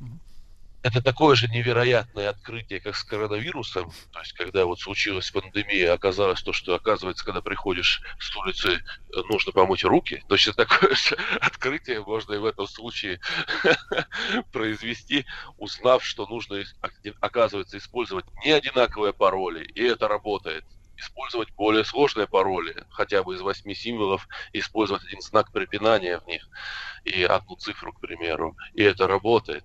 Использовать двухфакторную аутентификацию, и это работает. Обновлять операционные системы на своем компьютере, компьютерах, на своем мобильном телефоне, и это тоже работает. На Вы самом деле, понимаете, Илья, тут ведь мы в какую проблему-то упираемся, что а, при продаже компьютеров ведь никто нам об этом, вот как вы сейчас делаете, это не говорит ничего. Они же нам просто, это, это, я тоже, вот, вы знаете, тоже являюсь покупателем, например, туалетной бумаги, там тоже на рулоне не написано, как ей пользоваться. Они молчат, молчат, им считается, да, они скрывают от нас, как бы даже направление движения скрывают. Конечно. Понимаете, как разматывать, Они говорят. даже не рассказывают, Понимаете? зачем она нужна. То есть вот это А вот вот... это э, интересная подвязочка как раз с цифровым следом, где э, какого-то Ивана Ивановича Иванова Нашли по следу, да. ведут на выборы ставить Да, да. галочку. Да, да, друзья мои, Илья Быконя, основатель, генеральный директор Райтек с нами.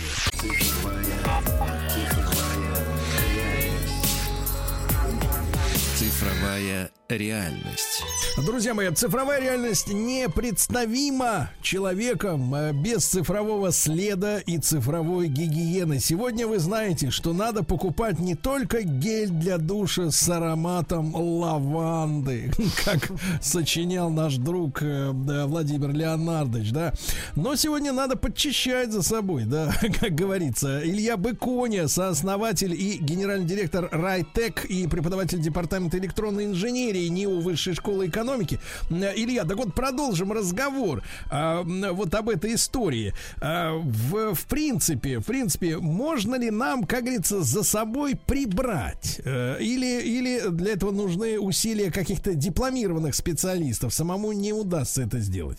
О, Мы сейчас про цифровой след э, Да, да. обсуждаем, да. Ну, на самом деле, самому можно частично это прибрать, зависит э, от того, скажем так, насколько вы, э, как сказать... э, Наследили. наследили, да. Вот. И э, если это просто, условно говоря, социальные сети и, и же Steam, то здесь достаточно просто. А, Это на самом деле периодически нужно делать, особенно молодому поколению по мере взросления рекомендуется. Вот. А если же вы попали на какие-то сторонние сайты, где у вас нет доступа к заветной кнопочке удалить и так далее, то, ну, есть два варианта, да, на самом деле, это один э, долгий путь, э, где вам нужно самому э, договариваться или судиться, либо писать администратору, указывать э, на законы, подзаконные акты, которые, скажем так, э, позволяют вам требовать от них удаления информации, связанной с вами. Вот, э, если вы не давали разрешения, естественно, на публикацию этой информации и так далее. Либо использовать, да, специализированные агентства, и они, как ни странно, есть. И много. А вот э, интересно, Илья, а цена, при- в принципе, услуг э, такого агентства для, ну, нормального гражданина, который как бы, ну, запачкался, но по, по, по глупости, а не потому, что подлец. А Вот примерно вот как бы от, от скольки начинается, так сказать, прей- прейскурант, как говорится. Ну так, для общего А, представления. Ну, начинается с сотен тысяч рублей. Чтобы подчиститься, да? Да, да, начинается. И- Илья, кстати, вот немножко на, на, на грядущие события, да, мы уже несколько лет э, знакомы с, там, с китайскими экспериментами по поводу социального того же рейтинга, да, некоторые об этом говорят как о ну, скажем так, о заменителе Бога, да, или совести, такая внешняя выносная совесть у человека появляется. Как вы считаете, вот копящийся ежедневно цифровой след, он может э, стать, э, э, скажем так, одной из составляющих вот этого в будущем, например, при определенном развитии событий, естественно, в мире, э, будущего социального рейтинга человек. То есть приходит он такой в комиссию, да даже не приходит, все же дистанционно, и говорит, хочу, говорит, в Турцию полететь. Ну, вдруг откроется Турция, это если они хорошо будут себя вести. А, Вот, помидорами своими. А, Вот. А ему говорят, вы знаете, да, вроде как по официальным данным можете, но вот вы тут э, причиндалы свои рассылали женщинам 30 лет назад фотографии, поэтому поедете на дачу. Вот. А будет ли вот, будет ли циф- цифровой след, э, ну, составной частью э, общего, так сказать, портрета гражданина в будущем? Ну, смотрите, на самом деле, э, чуть меньше 10 лет назад произошел первый скандал с этим связанный. Он произошел, как ни странно, в Америке. О том, что оказалось, что одна компания анализирует профили Фейсбука при принятии решения о том, нанимать ли человека или нет. И это вызвало большой резонанс, на самом деле, там. Но я могу сказать совершенно точно, то есть, что сейчас а, в большинстве стран мира, ну, скажем так, в котором пользователи или э, кандидаты, да, на соискатели э, пользуются социальными сетями, э, большинство компаний, скажем так, уже используют вот этот вот метод анализировать социальные сети. Если не рекрутеры, то служба безопасности точно. Ну, как минимум, чтобы понять некий социальный профиль человека и анализировать на входе его психотип, приживется ли он в коллективе и так далее. Ну, собственно, мотивируя вот такими благородными побуждениями, да, вот этот анализ. А, И а, с моей точки зрения использовать государству социальный профиль или цифровой след для принятия решения об ограничении свободы того того или иного гражданина, это, ну, крайне радикальный негативный сценарий. Это Ну, это уже... это уже ограниченное наши, гражданство. э, Да, это уже наши с вами такие оценки, но есть-то понятие необходимости. Вот. А, Илья, и такой, может быть, философский вопрос, не совсем технический, а философский. Как вам кажется, когда вот обыватели наконец осознают, да, ну, по- потыркавшись, например, об службу безопасности, которая что-то не берет почему-то на работу, оказалось, так сказать, э, вот социальный портрет у человека такой с гнильцой получается, да, это приведет к чему? Люди станут э, лучше или подлее и скрытнее? Я думаю, движение и в ту, и в ту сторону будет происходить однозначно. То есть, и То есть подлее станут, которые- подлецы станут подлее, Подлее, а, а хорошие лучше. лучше. Да, да. Я, я думаю, да. Ну, то есть это такая стандартное распределение по Гауссу, уж простите за Ну, это мы знаем, да, термин. бедные, бедные беднеют, богатые богатеют. В принципе, да. Да. Илья, но вы, конечно, вот озадачили нас ценой в несколько сотен тысяч рублей. Пока Значит, дороговато. Товарищ- обращаются мало. Да, да, как говорится, обращайтесь, да, говорит Илья Чаще. Быконя, вот, э, сооснователь и генеральный директор Райтек. Ну и, товарищи, надо как можно быстрее, э, значит, усвоить организмом, усвоить, да, что где живешь не пачкой, а в глобальном мире ты живешь везде. Так что нигде не надо пачкать. Спасибо. Сергей Стилавин его друзья на маяке. Друзья мои, а сегодня мы ведь с вами будем запускать э, еще один цикл наших э, бесед на маяке. Очень хорошо. Да, да, да. И чтобы сделать этот новый ролик, Владику ничего особенно делать не придется. Добавить одну частицу. Да, Обожаю потому что. такие ролики, да. Да, начинается. Обожаю красть у себя, я понимаю, да. Да, Так вот, э, наш новый проект называется Не страшные сказки. Гениально. Не страшные.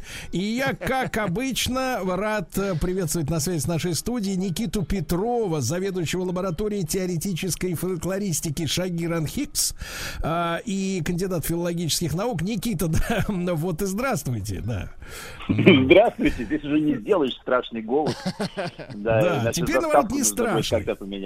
Не страшно. Ну, э, цикл наш «Страшные сказки» теперь уже в законченном виде доступен на сайте радиомаяк.ру в подкастах в iTunes.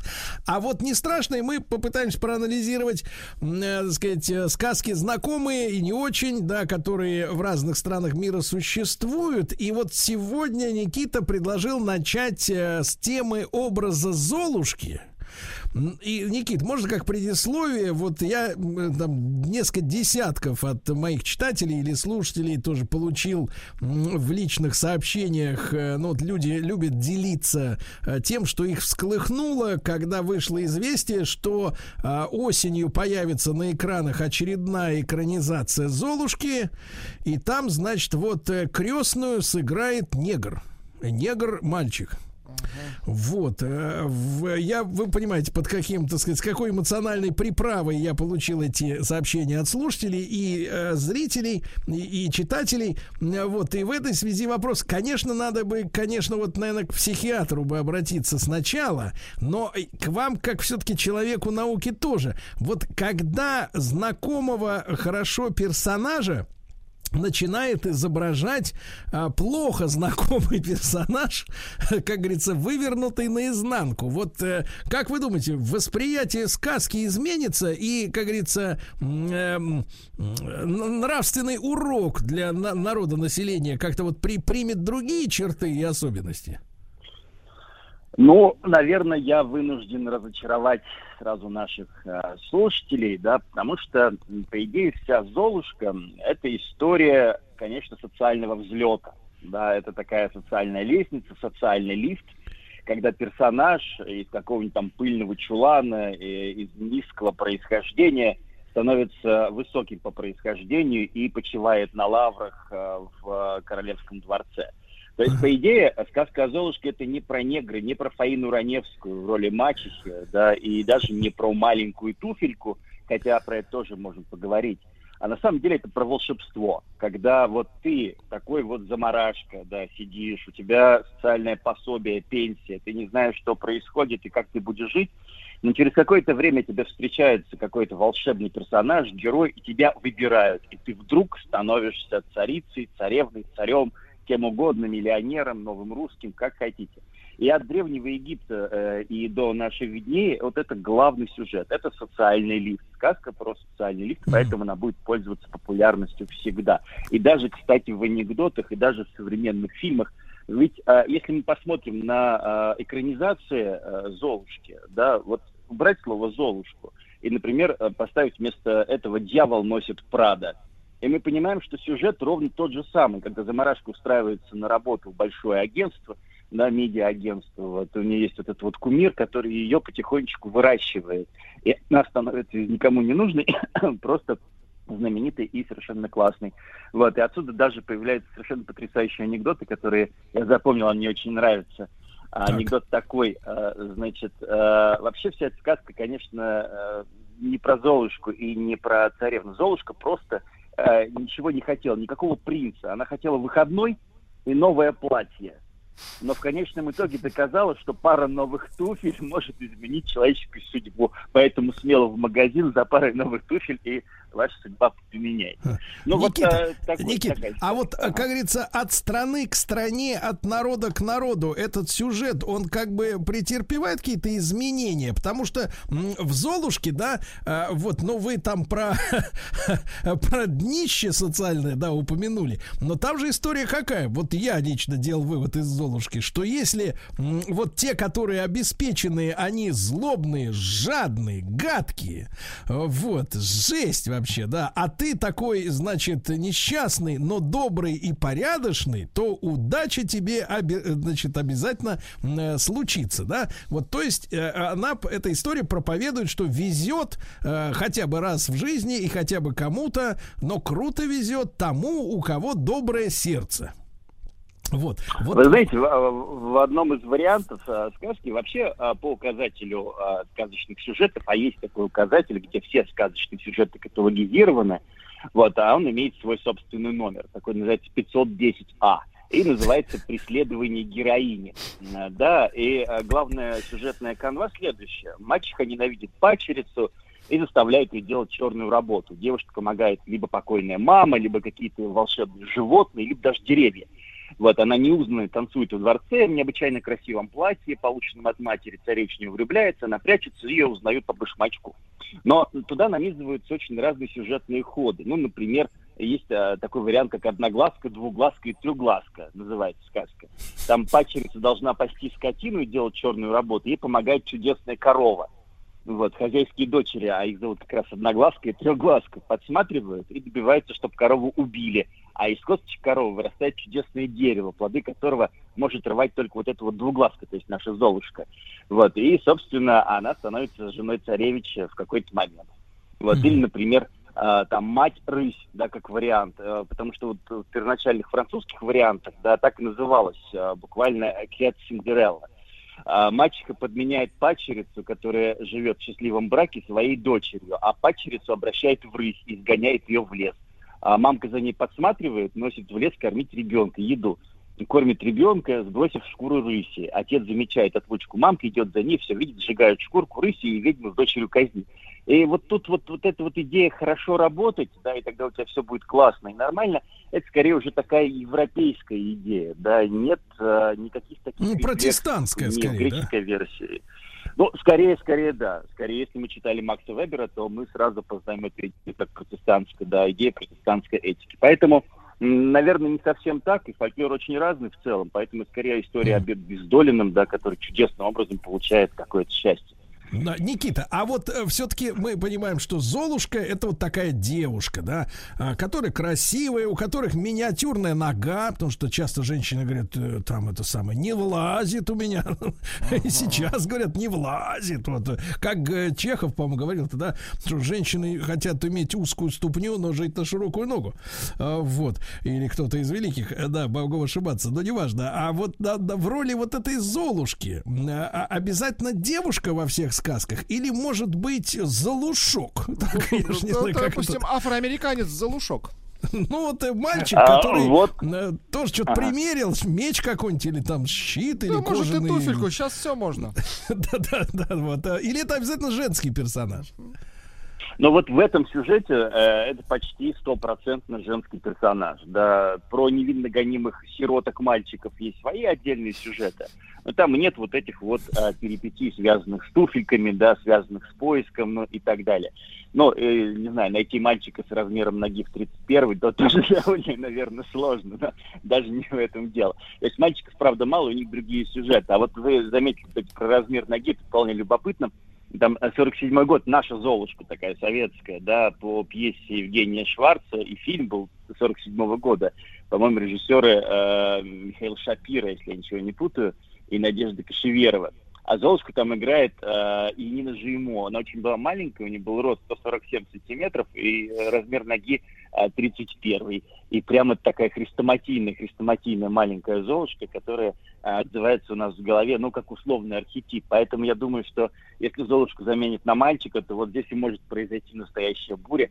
Ну, и там, коллапс. ее Мгм. запретят и так далее. Да, придет коллапс. Слушайте, в- вопрос к вам пришел серьезный. А правда, это спрашивают наши слушатели, а правда ли, что в первоисточнике мачеха, примеряя туфельку дочерям, одной из них отрубила пальцы, а другой пятки? А это... Или это да, шутка? совершенно верно. Серьезно? а, совершенно верно. Это на самом деле версия а, братьев Грим. Она, кажется, одна из самых жестоких. То есть да, в немецкая этом- версия, да?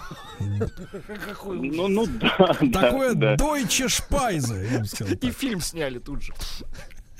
Да, там, там, собственно, эти дочери, они пытаются, ну, как бы, вот вообще просочиться в этот самый дворец, ну, то есть померить себе эту самую туфельку, и одна, правда, отрубает себе палец, а другая пятку. Ну, самое главное, что принц их забирает к себе, но потом обнаруживает кровь и думает, что-то здесь не так. Вот, ну и соответственным образом уже потом настоящую Золушку а, узнает. Там тоже он узнает довольно любопытно. Значит, э, только вот Золушке башмачок приходится в пору, а принц ее узнает и объявляет своей невестой. А когда принц с Золушкой проезжает мимо кладбища, а там э, голубки слетают с дерева и садятся на плечи Золушки. Один на правое плечо, а другой на левое. И так и остаются сидеть, потому что эти самые голубки, они выполняли роль вот этой вот самой феи, да, которые давали этой Золушке и платье, и карету, и э, непосредственно туфельки. Никита, а почему вот, э, как вы объясните это, почему Золушке а, в разных странах мира нужен обязательно принц, да? Э, Мы же сегодня вот, м, э, сказать, вот смеемся, конечно, над этим, и те, кто говорят, сами смеются, но все равно хотят, да? Вот сегодня э, женщины вырастают вот в этой, в этой вот, так сказать, в, в этой схеме, да, что нужен самый лучший. Вот, почему бы не написать, так сказать, Золушку было, что, мол, просто вот Золушка обретает какого-нибудь приличного инженера или Достаточно бухгалтера. обычного прощелыги, Или да? айтишника, да, прыщавого, вот, э, значит, как мы с Владиком.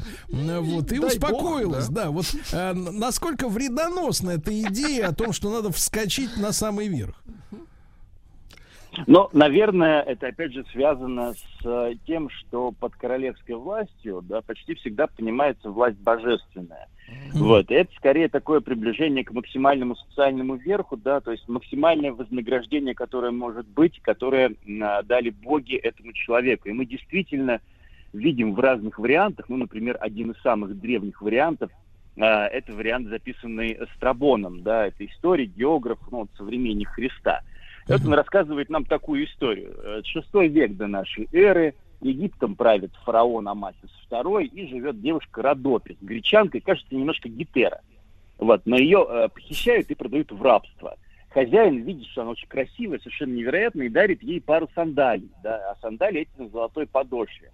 И вот во время купания а, девушки бог гор, да, бог как раз, а, он парит в виде орла и видит, а, что девушка купается, а сандали классные. И он похищает одну из сандалий, это Родопис, и переносит в Мемфис. И когда царь а, там судит кого-то на открытом воздухе, бросает ему сандали прямо на колени.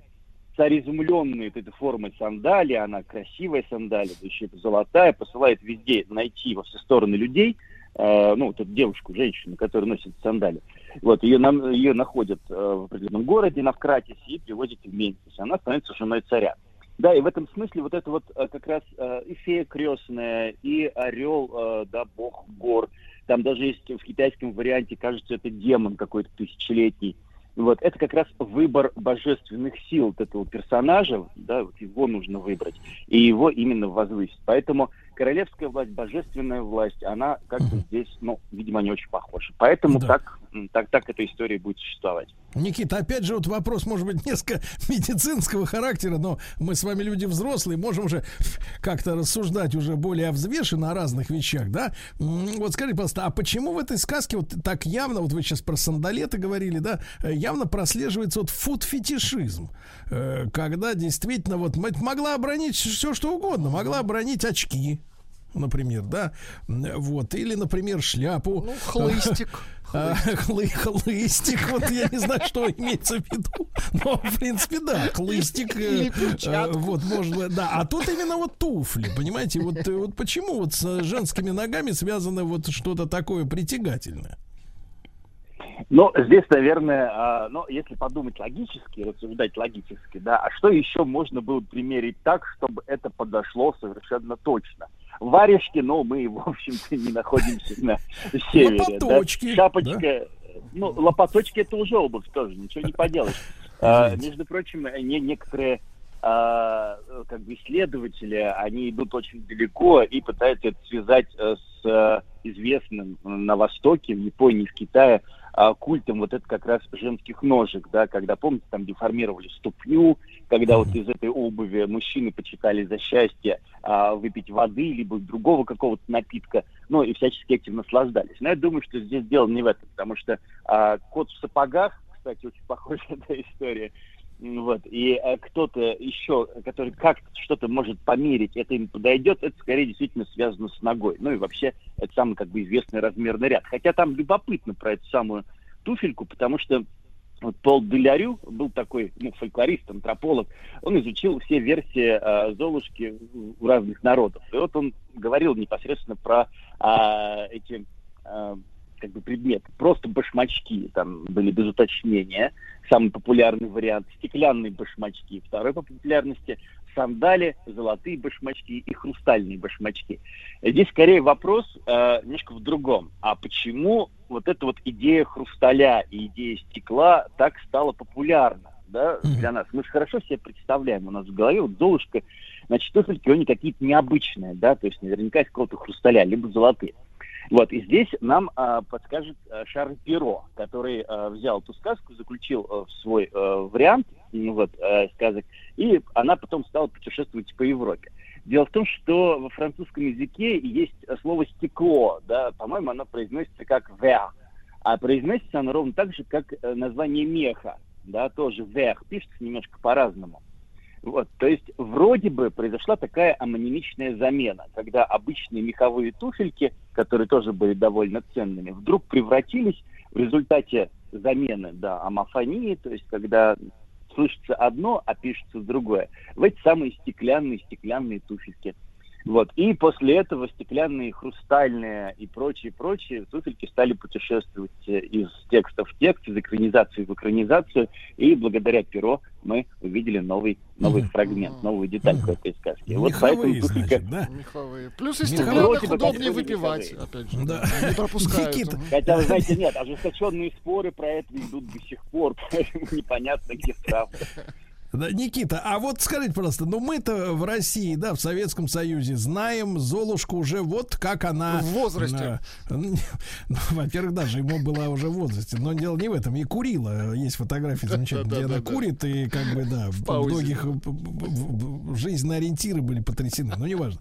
А, вопрос в другом, что к нам-то она пришла как французская сказка, как европейская сказка, да, там короли-то у нас не было никаких королей, а вот э, в славянской-то э, так сказать, э, сказочные, так сказать, хрестоматии есть что-нибудь действительно оригинальное, вот э, в, вроде Золушки? Ну, типа померить, Ну, вот, вот наша Золушка, наша Золушка, да, она исключительно переводная. Вот в, в этом варианте, в варианте АТУ 510А. Но там любопытна и история переводов, э, да, как ее адаптировали на русский язык. Первый перевод, вообще первый, да, был в 1768 году. Это такой Лев Воинов – который попытался перевести эту сказку как э, «Корчага, в которой залу содержат». Да, то есть вот совершенно непонятно, о чем. То о есть чем па- Павка Корчагин это Павка Золушкин, да, правильно? Кстати, кстати, вот, кстати, вот, да, как, как и Павлик Морозов, потому что в одном из вариантов мы знаем, что Золушка убивает свою настоящую мамочку, чтобы папа а, женился на богатой, более богатой, но вдруг богатый плохо к ней относится, а дальше уже сюжет повторяется. Mm-hmm. Да, то в какой-то момент она начинает э, избивать эту несчастную девицу, да, ну и а потом она попадает на бал и все-таки становится принцессой. Так вот, второй вариант э, названия Золушки чисто переводное, да, ее называли Сандрильон. Вот, и потом даже в поэзии 19 века и 20-го, ну, называем Серебряный век, вот, можно увидеть это название Сандрильон или Сандрильона. А, дальше, наконец, где-то уже к середине 19 века а, начинается вот этот вот постоянный микс между сандрильоной и заморашкой. Поэтому наш вариант становится просто заморашка, да, которая как-то вот себя обморала. И, наконец, а, а, конец 19 века, а, это совершенно замечательное название «Чумичка», да, очень красивое. Мы, мы хорошо помним, что это слово так отдает архаизмом, Вот, а потом, наконец, уже э, они нашли Золушку. Поэтому от Корчаги, в которой Золу содержит, до Золушки вот такой. Никита, но, но в любом случае мы можем сделать вывод, э, что вопрос социального лифта, э, если ориентироваться на народные сказки, для славянских народов он не является значительным настолько, как вот э, идея идификс для западных европейцев. Это очень важно, товарищи, да. А, Никита Петров, зав. лаборатории теоретической фольклористики Шагир Анхикс, кандидат филологических наук в нашем новом цикле не страшные сказки. Еще больше подкастов «Маяка» насмотрим.